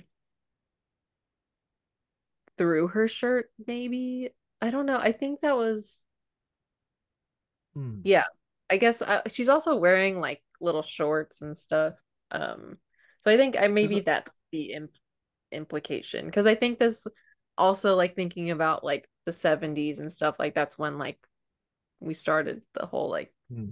burn your bra thing and yeah so she's almost like a very like new type of woman like newly independent newly wearing short shorts and Hmm. no bra kind of thing. Newly independent, but new, like confident enough to just be on her own in this in this scenario in a, in a new town, um, and that probably is initially what the, the the small the people from that small town find strange the fact that she's there alone, um, and of course there's a lot made about what she's wearing, not just about what she's wearing in this scene, but later on when she's wearing a bikini, um, which kind of like doubles down on the idea that these men are are sort of making excuses for the, the acts that they're about to commit by um claiming you know based on what she's wearing that she's essentially asking for it which is what they're saying isn't it? Um yeah so first of all they start like just cruising by the cottage in their boat and prowling around the house at night. All like really really odd behavior for for anyone let alone like three men um Mhm. and when a when a woman's on her own as well so yeah. Um when so did, did they like what did they do around the house in the fir- in the first instance? They because obviously it's a it's a lot different in the remake because they pretty much just like force their way in immediately don't they? Yeah i think it was like just sounds or something like Yeah. rustling or something hitting the house. It was something like small like i think she just heard stuff going on. And Yeah. i remember her like coming out of the house to like see what's outside. But yeah i don't think they did anything further. No. They kind of lurking out. in the in the remake after the kind of toilet fix so she like kisses? No? Yeah. Is that? Yeah, i mean even I- that even that i was a bit like yeah I- kind of I a, was like, strange "Oh, what?" decision right It's like, I mean, yeah, that's weird. I don't know. That's like invading his personal space. That's like Yeah, a very says- weird do. she rewards him with an abrupt kiss of gratitude. Do you think that's just because she sees him as like maybe possibly having some sort of of learning disability that she thinks perhaps he'd appreciate that more in some way, or that she feels in a way that obliged to? It's it's a strange decision, isn't it? Even for like I I almost I don't know. Yeah, it was very weird, but I guess I I almost read it as like infantilizing him, like yeah because of his um, I guess what they're posing as like disability, like. Hmm. she almost treats him like he's a kid. Like, you know, if a little kid did something for you, you'd give him a little little ruffle his little hair on his head or something, you know, like I think like it felt like that. She was like, Oh, thank you so much. Like sweet Thanks boy. Yeah. Thanks for fixing my toilet. Yeah. I don't know. Yeah, it was it was it seemed weird to me. Another- Like I I could only imagine it was because she saw him as yeah. innocent. So there's not. but I There's nothing it's like- still weird to me. I don't know. He's still a grown man. Yeah, Don't kiss me. it's kind of strange. There's nothing. There's nothing like that in the original. She kind of just um talks to. Doesn't she say to him about being his friend? I think she sort of says that. Yeah, Um, like again, oh, yeah, like, maybe like yeah. yeah, because I think he kind of like almost talks about his problems in a way to her, doesn't he? He opens up to her. Um, there's an in- obviously an interesting incident which happens in the remake, which is when um the gas station attendant dude I'm guessing is Johnny, he kind of does make a pass at at Je- at Jennifer, and she pretty much well, she just flat out um rejects him, which interestingly, I mean, nothing like that tends to happen. It seems like a completely um out of the blue attack in in the 1978 version, whereas this one, even though this is obviously an a bruised ego, um, the the male ego being being bruised, and obviously he feels a need to like teach her a lesson in a way. So at least there's like a jump jumping off point in the remake, which kind of tries to make you understand the reasons behind these terrible actions. Yeah, I'm not really a fan of of that. Um it's interesting because things like her she dresses a lot more um I don't want to say conservatively, but it's just like because she's just wearing like pants and Mm. a shirt or whatever, like whatever, a casual outfit. So she's not like necessarily dressed revealing. So it's interesting that the like instead of a simple fixation on the Mm. visibility of her body, that it that it's like some sort of actual perceived wrongdoing. Like yeah, very is it very much in my opinion like tries to give motive yeah, like like you said like try to understand where it's coming from which i think is odd to Yeah. do but at the same time he did make a pass at her first so Is it because she she Um, kind of like rejects him, but like in front of of his of his friends, and they kind of like laugh, and you could tell in terms of like the power dynamic going on in that group, he's clearly what he, he's what he would consider the alpha male in that scenario. So the fact that he's kind of been humiliated in that way immediately, I'm someone who's clearly obviously already got a chip on their shoulder when it comes to when it comes to their interactions with with the opposite sex he's already kind of like um willing to w- willing to pretty much do anything now to to to punish her i guess and hu- and humiliate her like she humiliated him but in a completely warranted way i guess Yeah, I would say maybe, I guess a, an interesting way to think about it might be again like the context of like in the original, like it's already quite wild that a woman would just go stay somewhere by herself, I guess. Mhm. Like I think that already the idea of an independent woman itself was so like jarring that like that was a sole uh trigger for needing to feel like um superior to her like her presence alone was a threat Yeah. to the masculinity whereas i guess maybe like in 2010 like yeah women are alone all the time like that's that's common that's not like a weird concept anymore so maybe that was like why they needed to like find another reason i guess for her to pose a threat to their masculinity um other than just her presence alone. But i don't know. It's a it's it's odd because it almost feels like a way to make them feel justified yeah not that I would ever agree, but like I'm when I'm watching it, I'm like, are they trying to make me like understand why they would do this? like the, the like I don't know. It's it's kind of an odd yeah addition. But it's an odd choice it's an interesting choice i guess but um but his regardless of- line definitely made me cringe. I was like, what was what was the line can you remind me because i don't remember it's some I don't know. I think it's something to do with her car, I think. Like I don't know. Oh, and she and she pretty much straight up says, "Has that line ever worked for you before?" Yeah, I was like, yeah, like get him, which is like Whoa. warranted. Like I don't want to be hit on. I, but yeah, I don't know. Yeah. Weird. Um, this, but to be fair, like everybody involved in this movie, um, in terms of like that they're convincing, as scumbags. Uh, I Mhm. think you know, not that it feels weird, kind of like a like commenting on their roles like that, but they're all good scumbags.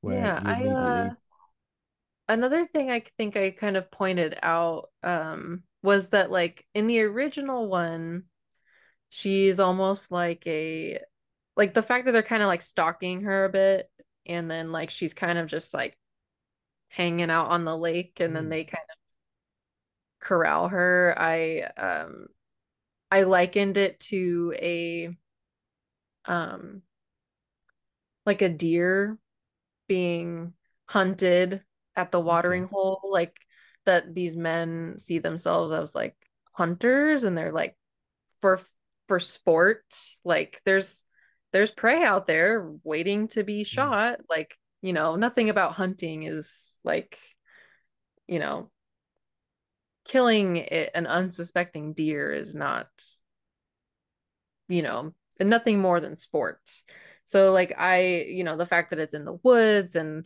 she's kind of like laying around unsuspectingly it's kind of has that hunter dynamic because they're like mm-hmm. stalking her beforehand versus this one like they liken her to a show pony a lot Oh yeah, of course. so it's like yeah, rather they- than something laying around vulnerable to be hunted, it's like something that needs to be tamed, yeah. which like like how I mentioned, like her presence alone was enough of a a trigger versus like a woman who will would actually call you out on your stupid pickup lines is like the next step. So it's like rather than hunting, you know, some like vulnerable prey. you it's almost like low to- on the yeah, low on the food chain animal like that's has no defense versus like this like they use like you know specifically like horse language like this is a loads of that, isn't there? Yeah. who needs to be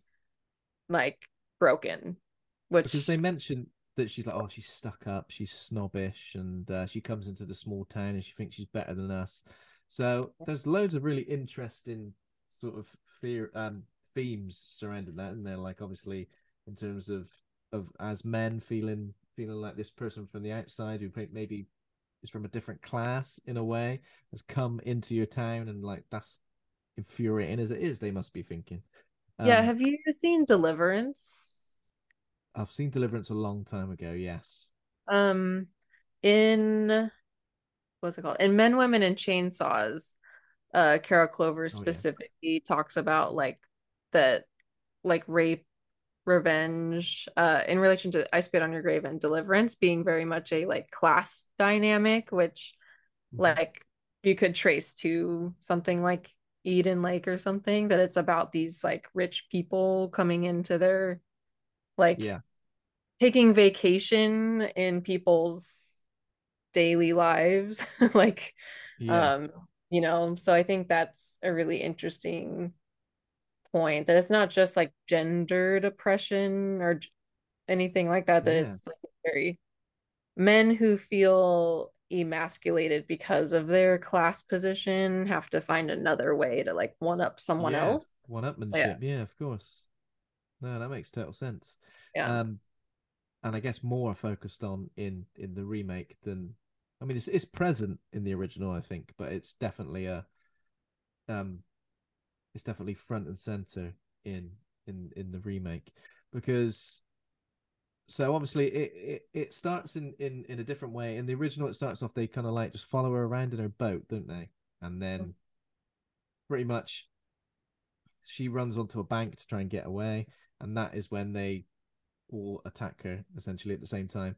Whereas in the remake they actually break into her cabin um and it's it's kind of like the fact that one of them's filming it as well um yeah i find me a lot of that to be just like kind of um you know uh part of the canon of horror at the time. There's a lot of like yeah.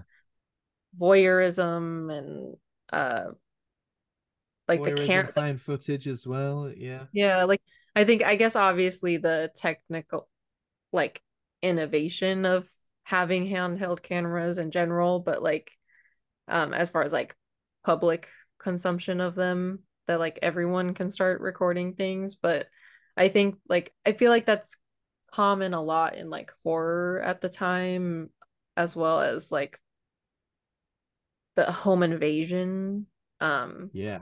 Yeah. which i liken to like torture porn and like post 9-11 like the feeling of having your safe space invaded and like whether it's your country or your home or your family uh, but that's kind of where that like fear kind of stems from. So i think it's interesting that it's not like it's just some you're not like out in the open like that you're they they came in they were gonna get in no matter what you did Yeah. which is- again when they're is- stalking her beforehand like they're filming her in this one in the remake whereas before they were just kind of like messing around but they're specifically like filming her and she's Mhm. like not dressed and all that stuff Yeah.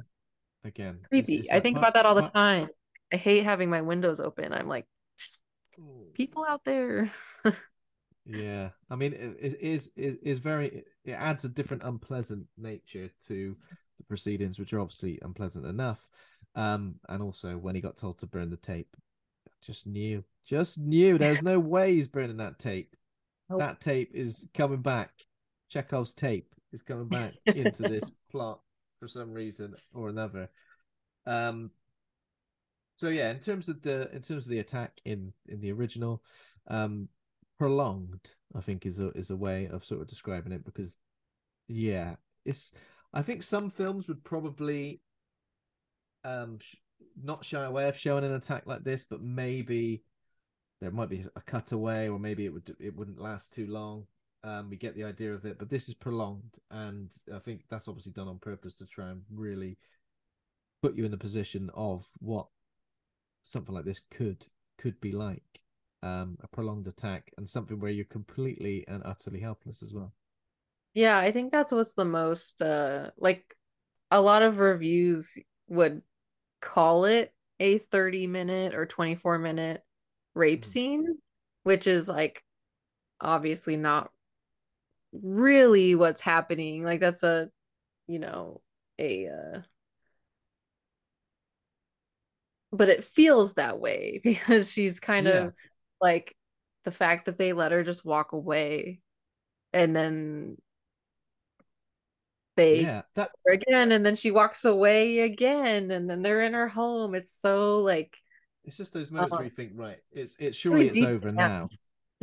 like sim- similar to the last house on the left as well. That there were there were even moments in that where someone would run away and you think, okay, they're getting away, they're very close to safety, or maybe the attack's over now, they're just going to let them live, and then the characters go, well, we can't let them live. They're a- they're they're a witness to to, to sort of our crimes. Um, so yeah, in the way that I kind of mentioned that the fact that films sometimes just put that freedom there ever so close, um, and just snatch it away from you, um, or, or away from a character. Sorry, at the last moment.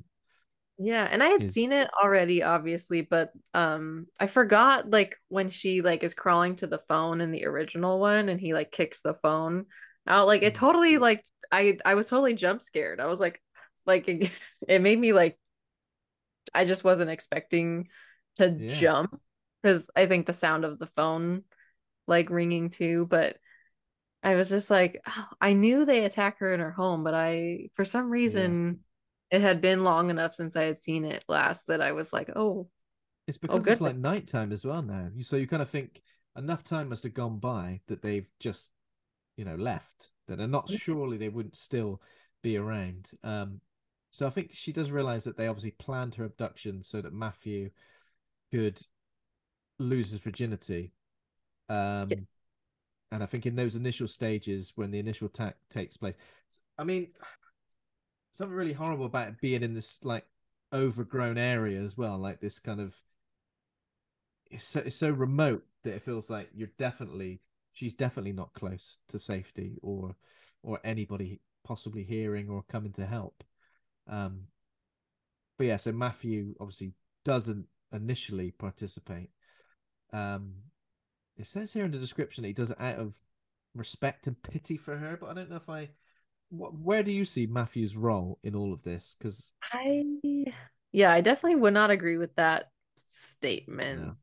Um yeah, it, it's interesting because there's it's a common theme, obviously, since it's in both of the original and remake. Um I wouldn't it's not necessarily like there's a weak a weak link in the original Last House, but I think the connection between Krug's son and Matthew is a little more um like similar in the remake of Last House like that there's this this weak link that we need to like um Exploit. peer pressure into like Yeah. proper masculinity um which I think in is a an way, interesting kind of concept because that is part of you know there are men that maybe under other circumstances would not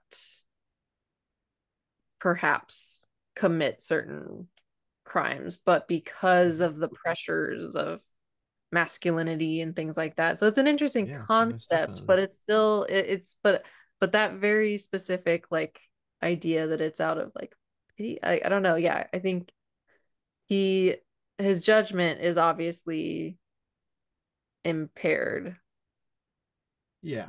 His And, judgment's like- impaired, but I don't think I ever think you know he's. Again, I'm not trying to sound disrespectful to anybody, but you know, he is a functioning person in society. He's got a job. Um, Yeah. So I'm almost, but his judgment, while maybe impaired, I still kind of think even this character and the character in the 2010 version, he knows the difference between right and wrong. And while these these other men are coercing him into the scenario, and I and I could I could totally understand where the story's coming from in terms of his role in it. Um, also feels like a lot of the characters are kind of involving him almost to give themselves reasoning for why they're committing these acts. Like they don't want. It's not like oh we're not we're not committing the act of rape. We're just assisting Matthew in losing his virginity. It's almost like they're just yeah uh, yeah more about s- it like more that. so in the original yeah i i like his role a lot more in the original i think like yeah because of the added injury of Johnny's ego at the gas station, it's Yeah. uh, so much more charged for other reasons. Whereas, like, it in the original, yeah, it very much feels to me like they are just, they have nothing better to do with their day, but they're Mhm. going to pretend it's for Matthew. And I think the dynamic like i think he seems so much more i don't want to say scared of them but he seems so much more in need of their approval or like that they're gonna Yeah. beat him up. Like they beat him up in the original one. I don't re- i don't remember if they do in the remake but you know like they have physically him and he has no one like once jennifer leaves they're still the only guys he can hang around with and he knows Mhm. that he's like the butt of the joke and so it's like sad in that way much more so in the original than the remake i think Yeah. like his character is sad but it's there's um they don't necessarily pretend as much that it's all No. for Matthew. Like it's an element where they're like, yeah, Matthew, your turn, you know, like that kind of thing. Yeah, but yeah, they're yeah. but it's not so much like we did this for you, Matthew. Like, you know, it's it, Yeah. it he has obviously has his own motive because there's so Mhm. much more prolonged um torture, quote unquote, before the actual um like penetrative sexual assault like with the bottle and making her dance around and all that stuff in the remake like it's so much Mhm. more about humiliation than just like yeah obviously when they read her stuff in the original one at the end that's very much about humiliation Yeah. but there's so it's so much more like it uh, effective it like it gut gives me a little like gut punch when i watch the remake a lot like i am so sickened already before they even start sexually assaulting her in that way whereas like in the original they're they kind of like are straight to business like once they're on shore so Yeah. it's uh it's interesting in that way i guess like in regards Yeah. to the the different thing, ways they torture her It's, it's it's strange how it's framed as well, because obviously, again, the original is framed kind of like a a, a, a in the daylight, um, Mhm. sort of like a nice summer's day as well. So it's kind of luring you into that false sense of security of like, here's a, a beautiful setting and this terrible thing's happening. Whereas in the remake, it's um at a cabin, which obviously in horror most of the time is kind of per- perceived in a way of like somewhere that probably is could be pretty scary to to be in, and and there's probably plenty of different threats both inside and outside and the fact that they forced their way in that home invasion angle and yeah. all the things that kind of happen from that. Yes with the bottle um and she's clearly obviously incredibly distressed from the moment and it was just when she was saying things like just just leave um just leave me alone just get out all that stuff just um yeah it was it was yeah tough Yeah. to to sort of digest i guess in that way. Um and again yeah sort of pr- prolonged obviously i'm just thinking about how when they eventually get there. So i think both johnny and andy in the original rape her and it's then that she crawls back to the house. Um and obviously like a significant amount of time has taken place and just those actions of her like crawling back to the house like I'm, I'm- is she is she naked at this point? I'm just pr- pretty much. Yeah in the, in the original one yeah she's Yeah. definitely like because she's in her she starts off in her bikini like they completely take that off from the beginning and then like the entire time she's like walking around the forest and Mhm. crawling home like she's naked like the whole time i Oh, think I've just re- remembered we didn't even mention the harmonica, Oh, which yeah maybe maybe something that is like associated with the exploitation side of things as well. You know, the sound of that, um, and the fact that it's like a precursor to like the next stage of of these attacks as well. Just it's almost like a terrible way of describing it. And you know, I'm just trying to say oh, it's like a musical interlude, isn't it? Um, yeah there's not got- really music in this other than his harmonica um which i Yeah. like i like like the mood without like music that's trying to like play it up but it's like it is like a stand-in for that music that you would hear in a horror film that's like ooh the scares coming up like the Yeah. tension building so I mean, the the, the feel like- got it. yeah yeah the remake's a lot more of a like production Polished. yeah, yeah, like a sort Yeah. of polished, yeah. Whereas this feels like uh um like it does like the original just feels like a video nasty or like uh Yeah, it's definitely self-funded. Um, Meir Zarchi self-funded it and printed however many copies he needed to print to send it to people. But so it's very, very independent. eighty Um, thousand dollar budget looks like. Um and Matthew does participate. It says after getting drunk, but I'm pretty sure he just has a swig or something, right?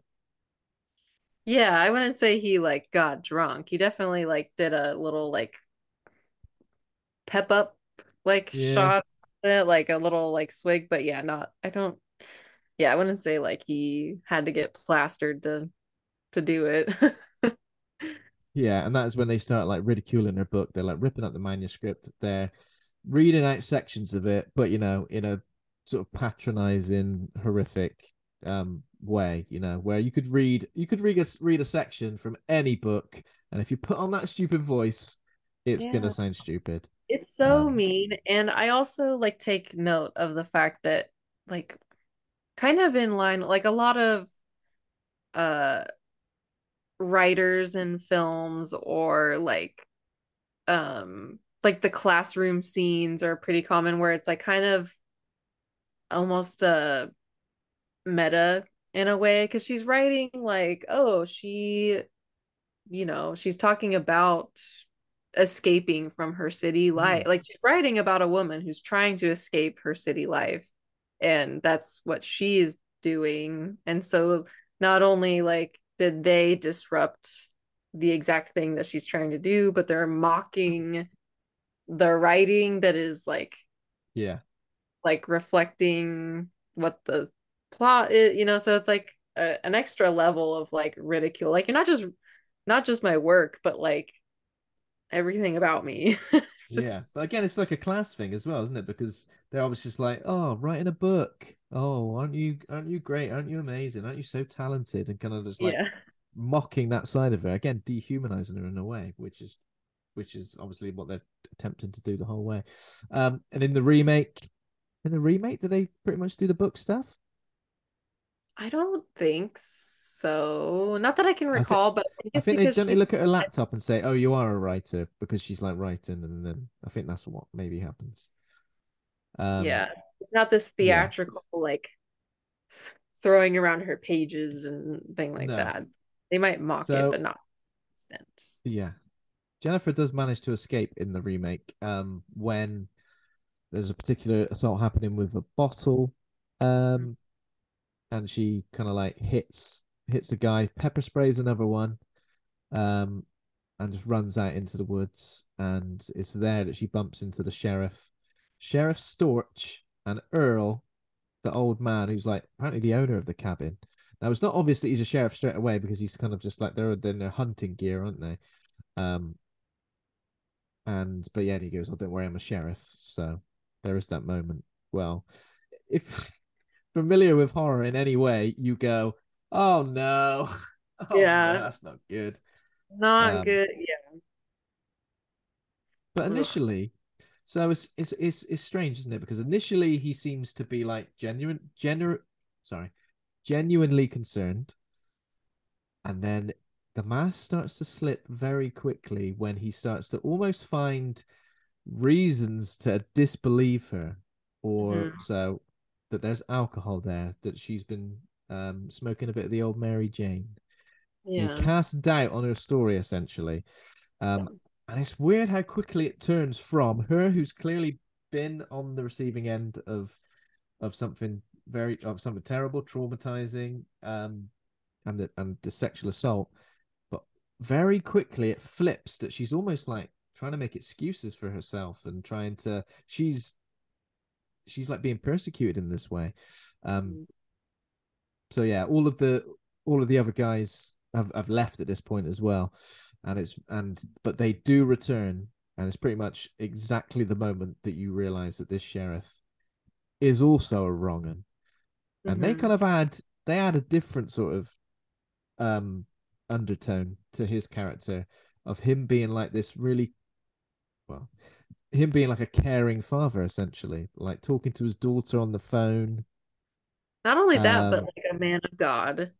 And like he's literally like his daughter, whose name is Chastity, by the way, wow uh, okay okay is literally like, Dad, like you you always make breakfast before church and like Jennifer's literally being raped in the background. Like that's so like ooh, it doesn't get more on the nose than that. on the nose yeah yeah that's what i was going to say yeah exactly Yeah. um but it's interesting because obviously it's, put, it's putting someone in a position of authority a man of god of course as well and a family man and showing you that none of those things matter if someone's inherently a scumbag Yeah. inherently that kind of person then these are the kind of things that they're going to do um with believing that there that there will be little to no consequence, especially as somebody in a position of authority who clearly seems to com- completely confident in the fact that they would easily get away with it. And I can't remember in the remake are they insistent on they're not insistent on killing her straight like to to cover up their tracks, are they? I'm trying to Um remember. I would say obviously- he he kind he does kind of um Hmm. after she runs away through the woods, I think he almost like Yeah, of course. starts to orchestrate like a hunt for her. Um Mhm. after she like I think he's gonna come kill her, but then she like jumps off the bridge and then he's like, All right, everyone's checking the banks of all the you know the yeah, right. like and they have to do it for like days. Like the guy, he's like, all right, everyone has to go check and search, and it's very, it's very like, um, in a way, he, I don't want to say mastermind, but in a way, he's very much a like calculated, like, I don't know, sounds like you've done this before, sir. Yeah, that exactly. Whereas perhaps in the original, you think this might just be potentially a one-off because there's no one sort of it, it, no one seems to be in control of the scenario they kind of make the decision that right we're going to go and have to kill her now and matthew you're going to have to do it you're going to have to stab her in the heart um it feels like a sort of last minute decision. Like oh she's the witness to these crimes that we've committed. You're going to, yeah. have to stab her and here's how you do it. Um whereas yeah in the in the remake he there is a mastermind involved and obviously as a man in a in, in a position of authority he obviously is is almost like well there's absolutely no way that this can get out. Um mm. i've got a family and all that shit. Um, yeah yeah like but they're almost leader which i think plays into the dynamics of the men too that like that they are all just kind of uh none of them have real power and maybe that's why they thought this would have been fun and mm-hmm. like and but and then like because then they continue to be like ridiculed by him too like it's not just yeah. matt like in the like matthew in the original is the only one that's really like clowned on versus like mm-hmm. you know he he's like you taped it like get rid of the tape. Like he's like go he goes in on all of them about yeah. how like stupid well, they are. in the remake there's a few key components to each of the characters that we need to kind of remember especially when jennifer starts to exact um her revenge. Obviously the guy who's filming he like he likes to watch. Um the sheriff is an ass man that's one thing that obviously that's that i mean that's the next next level to it isn't it and that kind of makes you think that that that humiliation and that the fact that he would go as far as that when exacting when when committing these crimes goes to show you what kind of person he is as well What's the there's some what's who's the other guy? There's always one one of these guys that I forget. Um, what's the yeah? Whenever whenever it, whenever it like shows him, I go, "Who's that guy?" Oh yeah, he's here as well. Forgot about him. He, what happens to him? Oh yeah, I remember what happens to him, but I can't remember what the caveat is because obviously getting your eyes pecked out because you like to watch. Yeah. We'll get into that. We'll get into that. It might it might make yeah, sense. He... Wow, yeah. There's like one character. Yeah, for... Like I remember him confronting other guy about the videotape mm. or hmm. something, but I don't remember yeah. Uh, anything else. Yeah. Um. So of course, in the original, Matthew goes to murder her, but he can't bring himself to stab her. Does she kind of like come to as well? Does she kind of wake up a little bit, possibly? I think so. Like I think that's what plays into his um sympathies a bit. I can't remember exactly what happens, but I think that's what makes him hmm. feel more guilty. Yeah. So he just dabs the knife in her blood and then goes back to the other men and says, Yeah, I did it. Yeah. Yeah. Uh, oh yeah. Um, and here's where obviously the main difference from the original and the remake is that we kind of see the following days from Jennifer's perspective as she kind of, I mean, clearly traumatized, but kind of is trying to, to sort of, well, I don't know how you would move on, move forwards after an event like this. How long is supposed to take place between this until she confronts them? it's a it's a couple weeks um because because some of her like her, her her wounds and stuff do do sort of clear up some of the bruising and uh cuts on her body do seem to yeah. clear up i really like those scenes. I like um like where she's like in bed with like all the like ice packs and things like that like something about those scenes i I like. Like I like that we see her perspective like that it like it really follows the the like logic of calling it Day of the Woman like that this is like about her mm-hmm. um yeah, no, I I literally wrote it down because I was like, it's been how long? Um they I think he says it's been a couple weeks Mhm. because uh when they're they're like at like a little diner or something, like talking about it. Oh, it's been two weeks. Yeah, I wrote in all caps. just like Been- it's been two weeks. Also, in a really busy diner, just talking about everything. Yeah, in 'cause such he's like, oh, detail by so now, loud. but yeah, he's like, by now the body would be like this to decompose and this heat, like it's been two Mm. weeks. Like someone's gonna like know something's up or something. And I was like, I don't know why, but on this watch, this is the first time I ever like realized that he says it's been two weeks. Like, Mm. so she's been like stewing in her, you know, plot to revenge. But I also get the get the sort of thought that she immediately when this happened, it's not like it came to a moment where she went, right, okay, this is what I'm gonna do. I just feel like immediately she knew what she had to do. And Yeah.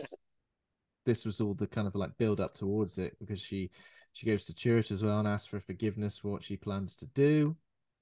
Mhm. Um, and I and how does how do they first find out that she survived? Because that's when they beat Matthew up, isn't it? Because they say it didn't kill her. Hmm. Matthew's a weird looking guy, right? He every time I was looking at him, I kept thinking he looked like Mike Myers, but like playing a cat playing a character. You know, in one of those awful Yeah. films that Mike Myers was in, like Yeah. what's it called, The Guru, The Love Guru. That's Yeah. it. Just like where you can definitely see it's Mike Myers, but he's just got like a wig and some glasses on. He looked like Yeah. it. It, it kind of reminded me of his like Austin Powers like get up because of his like glasses and his little hairdo. Um, I guess makes sense because of the time period that that would be like the Yeah, yeah, definitely. the time. But yeah, no, um, Yeah, I'm not entirely sure how. Oh, that's right. She calls and asks, calls in a grocery order, doesn't she? Or, yeah, I think that must be it. I can't remember exactly how it plans out, but obviously Matthew's working as well after he's been beaten up. Um, and when he realizes that she's called in a delivery, he's obviously shaken up. I guess he it's not leaned into really at all in this film, but he kind of is scared to a degree where he's like, how what the hell's going to happen? Whereas in the remake, um, Matthew's almost seeing her as as as these as these visions and and there's sort of like a supernatural edge to it. yeah, I don't personally like that change. Like I like that it's focused on her and um Mhm. something about like disembodying her from the revenge because even later i think with some of Yeah. the other things like we don't see her um i guess i might have to ponder that a little bit further. I think it's I guess in that it's more of a focus on the guys. Like i guess if- if we're thinking about like the social context of the economic um you know issues they might be having i don't know like the being disenfranchised like men in like the rural south Mhm. is interesting to then kind of show what their lives are like afterwards um and the dynamics between them is it is interesting but the i like i obviously like jennifer a lot as a like avenger and so i like focusing on her but then um i thought about the fact that when she lures matthew in the original she's wearing like this white robe and it's Mm. very like almost like like I read a some analysis that like equates it to like she takes she's become like one with the site of her trauma like she's now like Mhm. she's now partnered with the woods to enact revenge on the men who victimized her in those woods which I think is kind of interesting and the fact that she's wearing this white robe it reminds me of something like Lady Snowblood or something where she's almost like this um Like or almost like like, a- a ghost in a way like yeah, she ghost or like an angelic figure in a way. yeah so i think that's an interesting thing that they kind of take and they make it figurative like rather than being this like in this robe and like Mm. the siren in the woods that's gonna lure him that that, like she's like more of a actual like haunting of Yeah. Matthew like it, he's her he looks all creepy like like it's the ring Mm. or something and then like you know it's kind of odd in the remake but it is kind of odd because uh, she kind of like starts to stalk them, doesn't she? And she's always like she's toying with them in a way as well. So it's a very, very different way of setting these of stages. I like in that way because they toyed with her so much. Like Yeah. he's like throwing stuff at that guy's like back porch or something, and like her flip flop or something. I don't know. And he, and he just comes out firing his gun. Yeah, he's like, "We're up!" like, Whose it's flip just- flops this? yeah, Come back, you left it. yeah. It's interesting. It's, it's an interesting choice. I mean, I think it is cool and it has its own like has its own merit. Um, it's not what I watch. Um, I spit on your grave for, but it Yeah. is a interesting. So yeah, so stalking and messing with them in the original, uh, sorry, in the remake, she steals the videotape that um, what's his name, Stanley didn't burn, um, Mhm. sends the tape to uh Sheriff Storch's wife, which she can't play for some reason. I can't remember exactly why. Didn't she? There's a reason maybe she says she can't have- play it. I don't think they Don't have- have like that type of camera or something that it fits in or something. I don't know. It's Yeah. something technical like that. Like, Yeah. but it's a man. He like he's panicking. He's like, Oh did God, Chastity watch it? Like, you know. And I'm just That's like, the first thing you think, so isn't it? Is his daughter because how he is he is viewed as this this big like obviously his daughter sees him as like the perfect dad, um, worships him in a way, and the fact that there could be anything that would ever that's that's the thing he's scared about the most. I feel like he's not scared about. Well, I'm sure he is scared about his career and his wife and everything like that, but just his relationship with his daughter. Um, which is an fact that- interesting thing. I think it's cool that they kind of point that out because that's often the like conversation that's had. It's like you treat women like this, but like those are like what about your daughter? Like someone else is going to come do that to your daughter if you, you know, not Mm. that I think that like women should only be valued just because they're your daughter or not, but it's it's so well, that was a that was the point I was going to make. Then sorry. Yeah, he's like shitting bricks because his daughter might find out he did this without ever considering that like Jennifer is someone's daughter. I, it's just Hmm. That's, that's it. They view, they view her as a sport. They don't view her as a human being, and and that was a good point you just made there, which is often when things like this happen, um, sexual assaults and, and, and murders of of women. There's always that conversation that you know this is somebody's daughter, this is somebody's mother, this is somebody's sister, but you know that's not the value of somebody's life based Yeah. on their relationship to other people. You know, they're human beings who deserve um who who don't deserve to, to to be treated in that way. And yeah, he he is shitting bricks, and I don't blame him. Um, Yeah. because because she is bringing it all down around him. How do you feel about Jennifer in the original, kind of using her sexuality to to lure these men back into in into these situations where they're kind of exposed and vulnerable and then exacting her revenge because obviously that's i mean mildly used in the remake with with the way she talks to, to like Laura's matthew but that's i don't think that's sexual that was more of like a friendship thing isn't it but i don't know in the in the remake sorry i keep i keep getting it the wrong way around in the original i wasn't quite sure how i felt about her like even with her luring, luring her back in with her sexuality, I still feel like it went maybe slightly too far in terms Hmm. of. I was like, right, do it then. Now, now, Yeah. now, stab him. Now, what are Yeah. you doing? Having a bath, having a bath of him? Have him. yeah i i think um obviously like it's playing on like she's making them feel so vulnerable the way she was and like i guess Hmm. the way he like almost it takes him a second to even realize what she just did to him like you know like because he, he starts you know i think that's like the the kicker for her is that like she he's so off guard that yeah, she makes him feel so get safe that closely then... with bits but it's that's the sexuality is the most one of the most debated things i see about the films or about this film yeah. and about rape revenge in general because it's it's very along the lines of like the femme fatale um mm-hmm.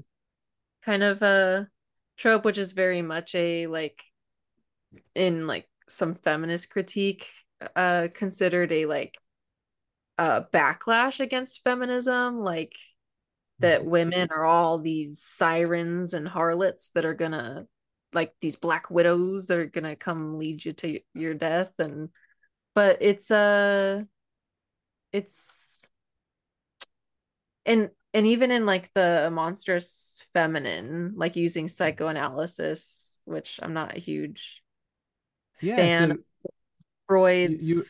fear of castration like mm-hmm. were talking about this on your ginger on your ginger snaps episode actually, yeah, which i was listening there's to this, today. um there's this specific argument she makes that which is in line with the um the fact that she's like a independent woman and that threatens their masculinity and so they like do this to take their power back but almost in a negative reading she takes the f- fear of being castrated by women as the exact motivator for rape that like it's the exact threat that women pose against men that is the reason why men feel the need to uh dominate women this way which is it in line with like what's happening thematically in the film with like the way they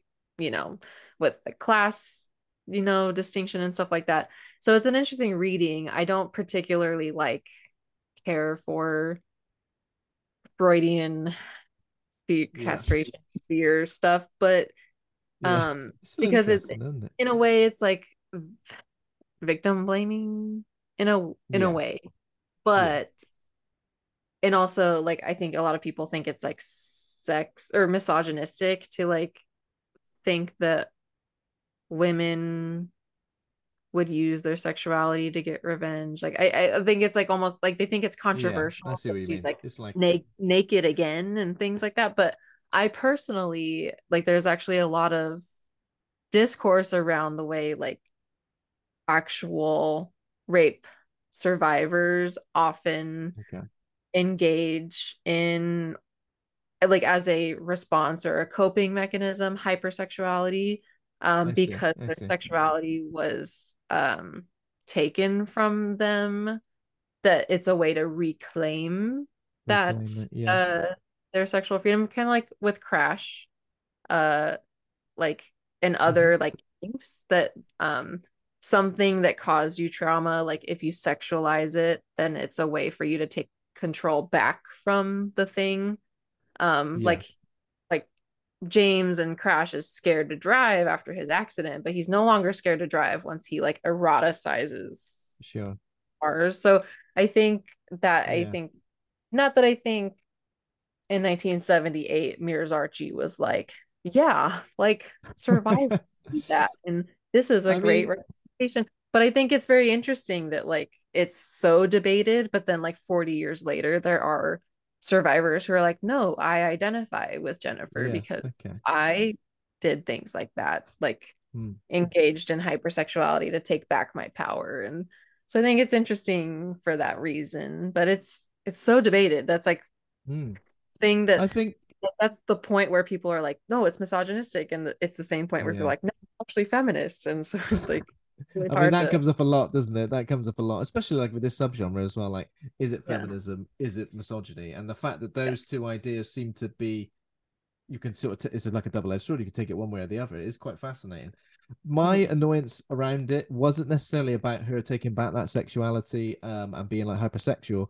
It was almost the fact that these I just wanted these guys to get their comeuppance immediately. I hated the fact that they were immediately back in this situation where they were like, actually, someone someone that is I've repeatedly raped, they're so sh- stupid to think that that person would suddenly then want Like- to be involved with them in a different like it's just it feels insane. so she so obviously was not wanting it and then for him to like be like yeah I, I knew you wanted it all along like I, it's just and he's so clueless like Yeah, it's almost like they're oh, you had a taste of it, did you? And now you've come back for the rest. It's just like that is just so so. and the way he's like talking me. about like his kid he's like yeah i love my kids and he's like talking about his wife he's like talking about how you get like sick you get used to your wife and i think like that's his Yeah. like justification for needing to like rape her because it's like oh that's my wife like you get used to her i need some something new Mm. you know and it's so like gross but then he's like can we stop talking about my kids It- it- it's very weird and he's so nonchalant and he's just like sitting in the bath like so So- clueless so clueless, yeah. But also, like when she does eventually sever his sever his manhood, he says, "So good, it feels painful." And then Yeah. obviously she just gets out of. I do like the matter of fact way she kind of does it and just gets out the bath and leaves while he's Mhm. like um bleeding out. And yeah it is a in. it is a great shot of him dead in the basement. I think that was probably the best, like, yeah, yeah the like effective. violence itself like i'm like he deserved i mean like i mean yeah that's a pretty horrific punishment i guess but i'm like he just deserves so much more torment but then like when they showed that shot of him in the basement i was like that's so it's like such a good image Yeah. like it's the fact so that he's like just dumped in the basement and just yeah. yeah, he's almost like upside down like on the like yeah. stairs The fact, and he's the just fact that he's so naked like as well, yeah just discarded him. yeah And the fact that he's naked and she burns his clothes in the fireplace. Obviously, just before that, she did kill Matthew as well. And the way she does Mm-hmm. that was a bit like, I don't know. I felt, I was a bit like, God, she's having, it seems like she's having a bit of difficulty there. It felt like, yeah felt i like was the like most haphazard way of doing it. Yeah, I could never like try to like hang someone myself. That was a very interesting uh the shot of method. him like having his trousers down because again she does lure him into that situation and she does um she does like does she just I can't remember if I'm confusing this the original and and, and the remake. In which one can he can he not ejaculate during the attack, but then he can when he is like alone with her? I think it's this one, isn't it? I think it's the original. I think so. Yeah, I think he I think that's why the other guy kind of like Yeah. Oh yeah, uh, because then she says to So- Johnny when she's in the bath, she says she killed him, and then she says that she made him come as well. She does say that. Um, and again, he doesn't. He just doesn't believe it, does he? yeah, like, oh, uh, you're so stupid. You're so Yeah, silly. that's you got jokes. Like it's You're such it- a kook. yeah, it's very interesting, but yeah, I I love the imagery of of him like hanging with his pants around his ankles like Yeah. like um in line with the like the castration and stuff like i think the line that carol clover says in men women and chainsaws is like if maleness committed the crime then maleness will suffer the punishment and Mhm. it's very yeah it was very on the nose there like castration and like matthew's got his pants around his ankles like hmm it's very clear you know that that's what crimes they are being punished for Yeah. So the way Jennifer does it in in the remake is she just sits down Matthew next to her on the sofa, almost like she's going to accept his apology, but then she puts a noose around his neck. What the noose was like on her lap. How did he not notice it? just when he sat down next to her, he went, "Oh, that? Got a lovely little noose there, have you?" yeah i was really confused because he's not i thought he dies but he he isn't dead No, because then yeah, I was the- I was also confused. at the end i was like i thought he died where has he been this whole time I just str- I strangled him just enough to make him fall asleep for the perfect amount of time, so I could Yeah. get everybody else. Um, yeah, and so just yeah, like I don't know the timeline totally, Mhm. like even if it's presented to us in that timeline, I don't know. yeah, But yeah, I was So- like, wait a minute, where you come from? yeah. I know. I thought it was his, initially. I thought it was it was his dead body. I didn't realize he was he was he was still alive. Yeah, Um, I like I love that. Um, I mean, it's a little horrific, but it's like it's very again, Yeah. it's another one of those things that to me that points to like torture porn because it's like a saw trap, like that it is like a saw trap. I just kept thinking, actions. did you like keep thinking, would that even work? yeah, I yeah, I was like, I don't know about that, but uh yeah, I feel like the body would have just absorbed. Yeah, I don't think yeah. It's got a lot to travel for getting to Matthew. It's got a lot to travel, let alone like blow his head off.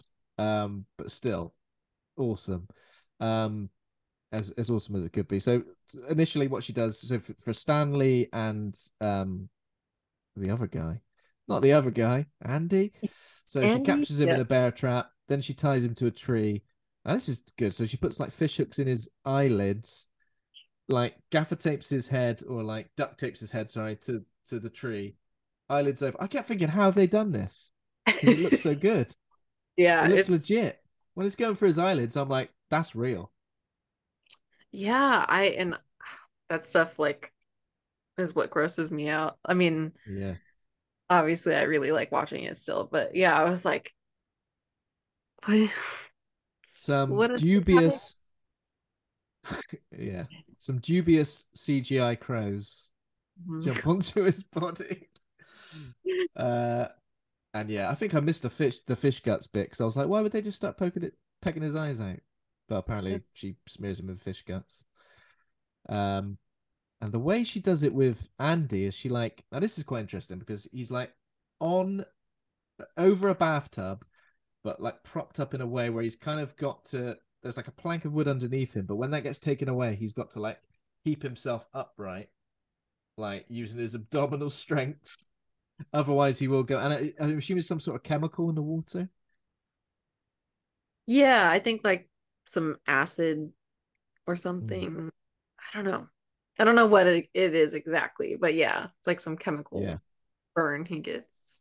So, so again, it's almost like that action is almost like sure she's put him in this situation, but he's essentially doing it to himself. Yeah. um, by yeah. Don't don't don't argue with me. You're doing it to yourself. Stop. Stop it. uh, but yeah, she basically repeats all of the taunts that they were saying to her in terms of her like being a, sh- a show pony and everything like that. Um, and the final, um, the final dude is Johnny, who, again, like, how does she? What does she do? She like pulls up to the gas station. He comes out thinking she's somebody else initially, doesn't he? Like he's going to use the same line on her Yeah. that he did Yeah. initially. He's like, let's see if this line works now. She hit him with a shovel. Have I imagined that? She knocks him out somehow, I- doesn't she? I think so. Yeah, he's not definitely not like Johnny in the original where he's just like, yeah, let's go. But so yeah, I think he like hits him with something. I don't remember Yeah. what. All in broad daylight as well. Gets him into the back of the car. Yeah, but he Um, wakes so up. they're like some sort of abandoned house. He's naked and she uses pliers to pull out his teeth. Again, continuing to taunt him. Hmm. And then the fact that I've seen two severed penises in the last seven days of, of movies is interesting. Uh, Yeah. And then and then she yeah, she, it's garden shears and that she uses to lop off the old fella. Yeah. I like that he's like kind of tied up, like um, it very much like uh, in line with like the horse uh language, like pulling out his yeah, teeth. yeah, yeah of course. him like do that, but like also like he's kind of strung up like like a pig Mhm. for slaughter or something like that. Um, Yeah. I just yeah, but It- It felt a lot all- more castrates him, but then she puts it back in his mouth and Oh yeah, yeah, of course. Wow. And then he does bleed out. But th- this is the thing. In this film, I'm it feels a lot more satisfying in terms of what th- what they Yeah. receive as their punishment whereas in the original it feels like like just go just going on the tagline, right? The tagline, which is um this this this woman just cut, Like- chopped, broken, burned, five men beyond recognitions. Like she didn't really. Yeah, no. No. Yeah. So not only is it not not only is it Demi Moore on the poster, but the tagline is misleading also. Yeah. Yeah. Yeah, it's very Um, much like not what's going on in this movie. Yeah. Um, because I feel like the final two kills um with Stanley and Andy in the original, where um obviously they go to find Johnny, they take their boat to, to the cabin. Um she swims out to the boat, doesn't she? Pushes Stanley overboard. And then Yeah. just drives the boat around again, like taunting them. um I So like the Tom one of them, but I was like, they they deserve more than this. Yeah, they definitely do. Yeah, it is. It it almost felt this was an afterthought because it felt Mm. like the final kill maybe should have been Johnny, maybe should have been Matthew. Yeah. The fact that it's these two guys who are kind of like the just those other two, obviously, who have committed crimes that are just as just as bad as the other two. However, I don't know. It felt like a yes, bit of an they're the ones that like the gas station that are also just kind of like playing around with each other and like just Yeah. messing around and Johnny's like what are y'all doing? You know, Yeah. like I don't know what Mm. they're like just like trying to do stuff with the grass. I don't know. So they're just very much the like like his cronies or something. They're not yeah, even like definitely like cronies. Yeah, right hand, Mm. right hand men. Just uh, yeah, it's it's literally like they just got. I d- I don't want to say coerced. That's not the right word, but they kind of just got dragged along for the ride. Um, but yeah, still, still committed it. Um, yeah. So she axe. She kills one of them with an axe, plunges the axe into his back, which kills him. Um, and yeah, the final few few scenes, which include her repeating the order that one of them made during the sexual assaults, which was "suck it, bitch," Mhm. um, which she does, and then starts the motor, disembowels him with the propeller, and then speeds away into the distance. Mm. Happy ending, not really. Yeah. Just The just an ending. the end. That's obviously how that ends, and then the the remake is when she she sets up the saw trap with um Matthew with a with a with a sack on his head in the corner, and then the sheriff who's strung up, bent over. Is it a shotgun? I think it's a shotgun. Isn't it? Yeah. Yeah. Is it just aimed? Is it just aimed at his ass, or is it in I think ass? it's yeah, I think it is uh stationed there. Yeah. Yeah. So again, wasn't stationed. It's just, it's just, it's just Yeah, placed. Just, uh, but again, she kind of sets it up so that that they're doing it to themselves. It's not like she Mhm. commits the act of pulling the trigger.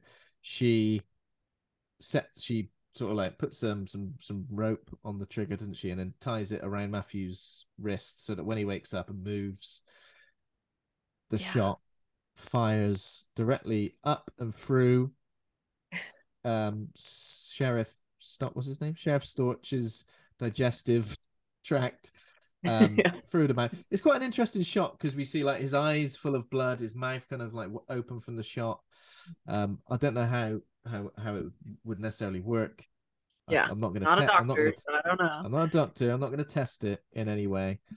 Um, but again, Jennifer, she sits outside. She doesn't witness the actual moment of murder. She just smiles when she hears the gunshot.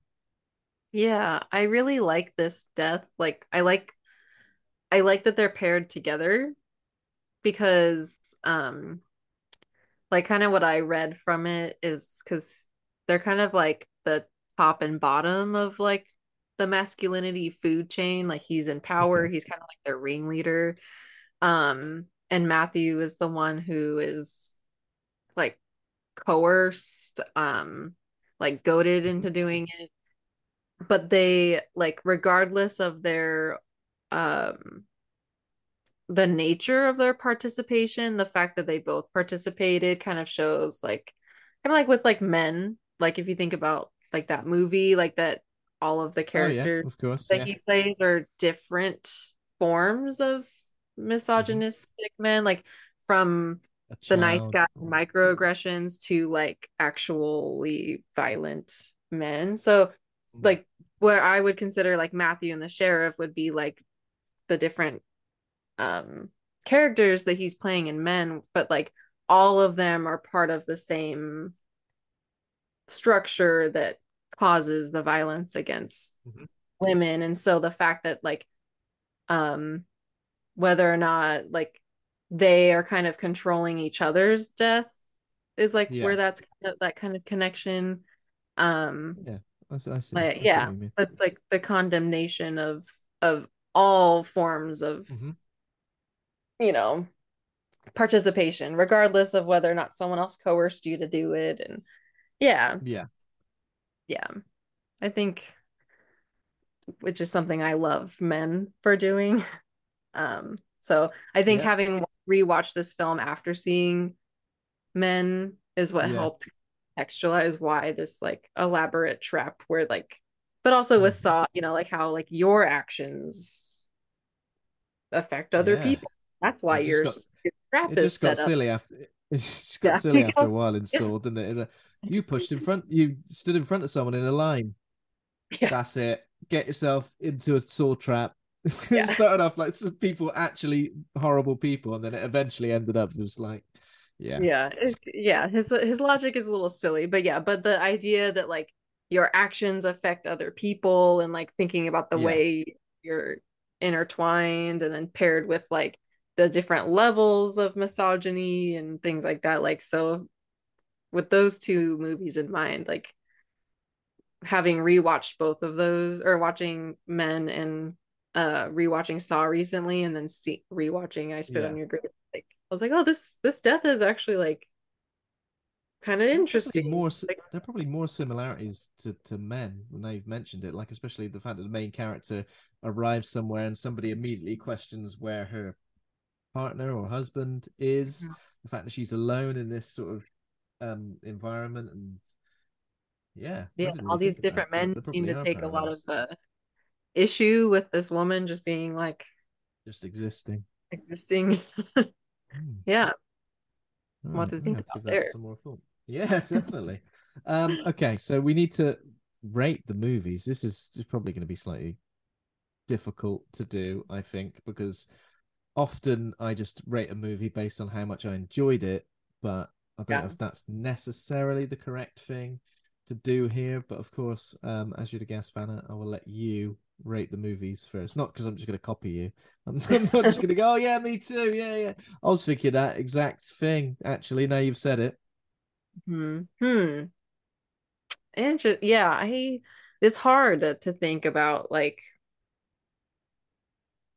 obviously I can pull so much from them both, which is part of how I rate like my enjoyment when it comes to films that are not like traditionally enjoyable. Um what did I rate them when I just rewatched them on Letterboxd? I don't know. I I would give maybe I Spit on Your Grave the original. I won't be Like- cross-referencing them with your Letterboxd score. Don't worry.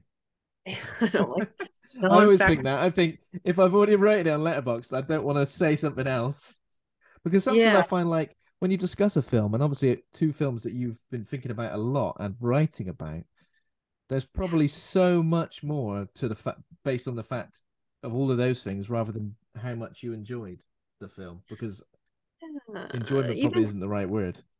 yeah, even some of the things that I I think I rated the remake so much lower. Um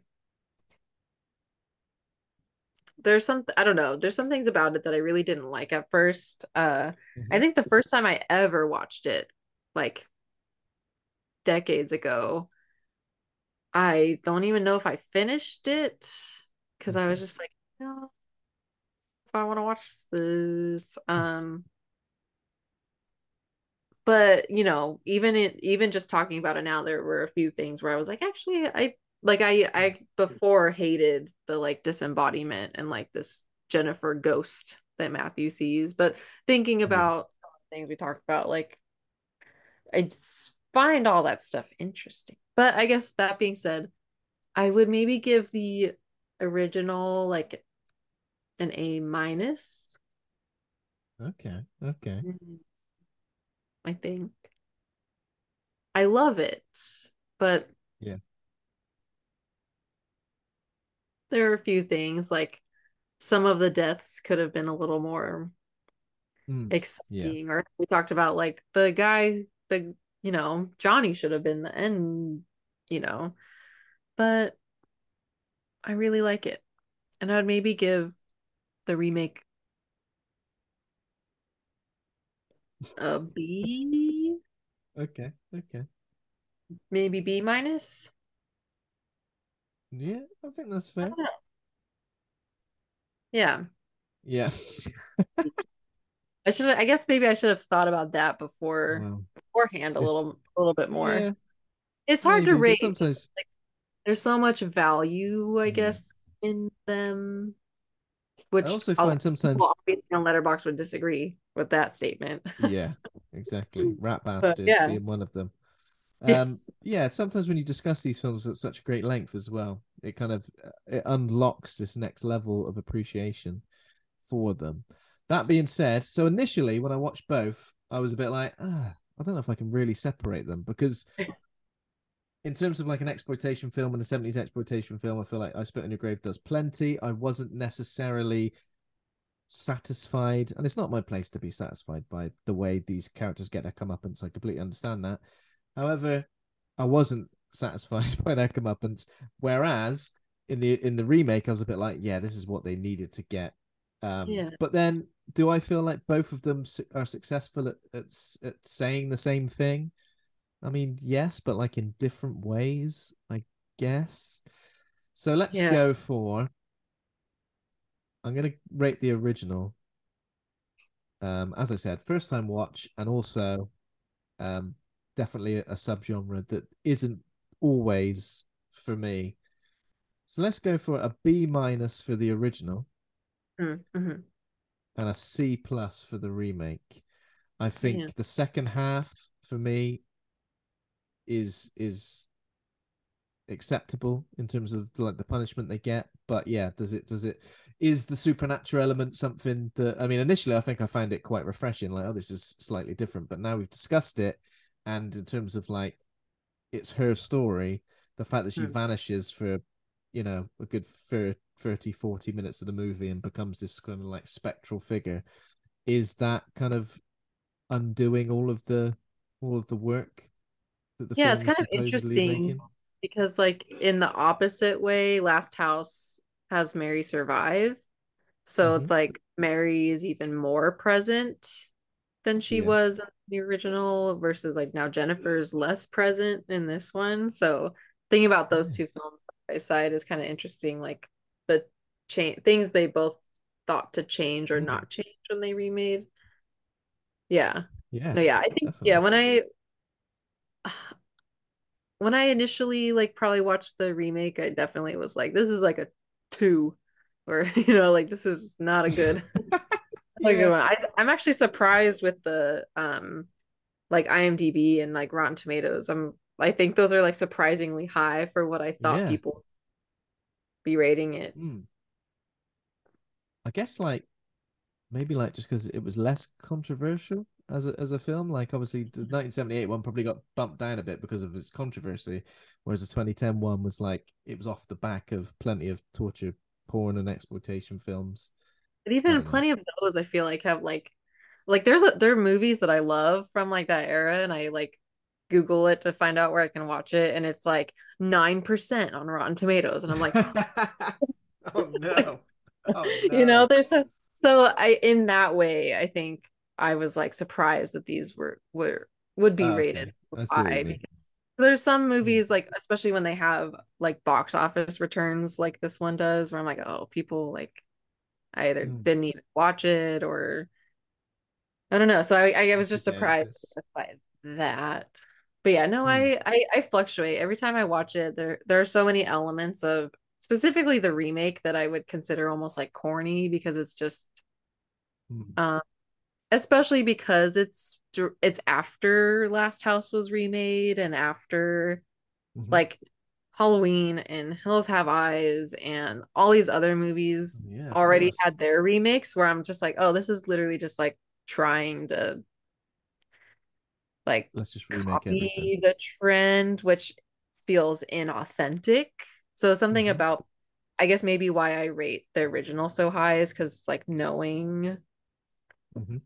I guess like because I've given so much thought to everything and given so much thought to Meir Zarchi's um like intentions that it kind of Mhm. almost rose colors some of the like filmic it or like or maybe even narrative or like writing things where like so I may be more forgiving in hindsight whereas like with Yeah. the remake maybe because it's more like current I'm just like oh this is just like Yeah. trying cash grab like it Yeah. feels It feels very of its time, doesn't it? It hits certain beats. Um, does it Yeah, have like a it's- n- new metal song in the credits? I can't remember. yeah it's like very much along those lines um it does do some things to the story that i think fall in line with his intention like he was very specifically upset that the cops were questioning this woman he was trying to help even though she had a broken jaw. And they were like well what happened? You know like very much doing what the cop was doing to her, to Jennifer in the remake ev- but she's hmm. bloodied and naked and has a broken jaw. She can't talk. She's not going to be able to answer your questions. And he was very like that is what angered him so much that it's interesting that like the remake is what really explores the Yeah. Role of law enforcement but the rest of it it's like very weird to have like this pretty package two million dollar budget Yeah. like color grading and the there's like so much stuff about it that's very much just like in line with the trends not that that's like always bad because i love plenty of those movies but as far as intention where they're like oh last house just did well Mm. so someone let's do it let's do it you know Copy and paste. yeah But- go. Um, Oh, well. so yeah, well, I think we we covered plenty during that. I Yeah. feel that feels like a, a mammoth episode in the be- in the best possible way. Um, two films to cover. You know, I feel like it's kind of a given that we've got to got to cover them in in, in extensively. Um, so thank you so much for joining us, Vanna. That's been that a yeah thank you for having me No worries at all. Um, you'll have to join us again sometimes, maybe when Andy's available as well. Um, Yeah. may- maybe some sort of crossover with Tale from Two Sisters podcast. yeah Tale that'd of be Two Sisters, fun. sorry. Um, or maybe we get the both of you on for for a show uh for an episode in the future. That could be good. Yeah Where so so where can our listeners find find more from you? Can they follow you on any platforms? Obviously, we'll put the links to your podcasts in the show notes as well.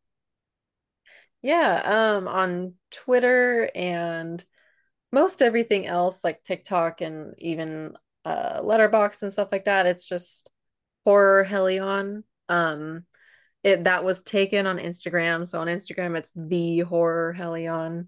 Um yeah, which the that account's not even active and I'm like I want to try to figure out how to Ah. like Get- Inbox them, give it up.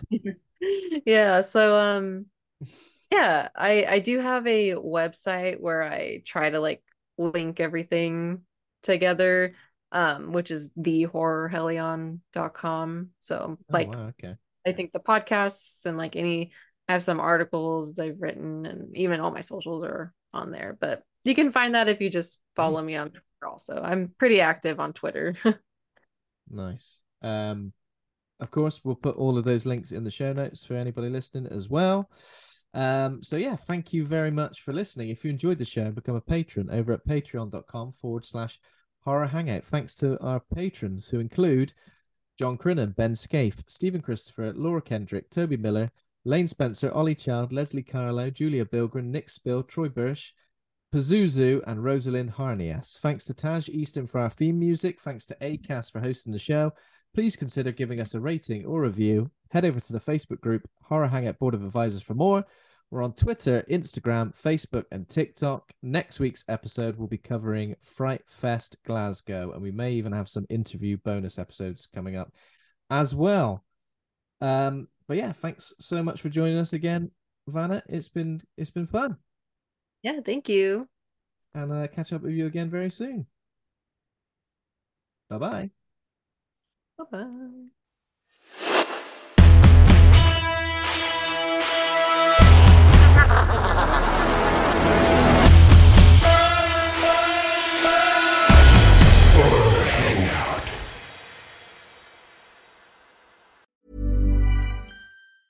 Hi, I'm Daniel, founder of Pretty Litter. Did you know cats tend to hide symptoms of sickness and pain? I learned this the hard way after losing my cat, Gingy. So I created Pretty Litter, a health monitoring litter that helps detect early signs of illness by changing colors, saving you money and potentially your cat's life. Pretty Litter is veterinarian developed, and it's the easiest way to keep tabs on your fur baby's health right at home. Go to prettylitter.com and use code ACAST for 20% off your first order and a free cat toy. Terms and conditions apply. See site for details. Hold up. What was that? Boring. No flavor. That was as bad as those leftovers you ate all week. Keke Palmer here, and it's time to say hello to something fresh and guilt-free. Hello Fresh. Jazz up dinner with pecan-crusted chicken or garlic butter shrimp scampi. Now that's music to my mouth. Hello Fresh. Let's get this dinner party started. Discover all the delicious possibilities at hellofresh.com. Hey, it's Paige DeSorbo from Giggly Squad. High quality fashion without the price tag. Say hello to Quince. I'm snagging high-end essentials like cozy cashmere sweaters, sleek leather jackets, fine jewelry, and so much more. With Quince being 50 to 80% less than similar brands. And they partner with factories that prioritize safe, ethical, and responsible manufacturing. I love that. Luxury quality within reach. Go to quince.com slash style to get free shipping and 365 day returns on your next order. Quince.com slash style.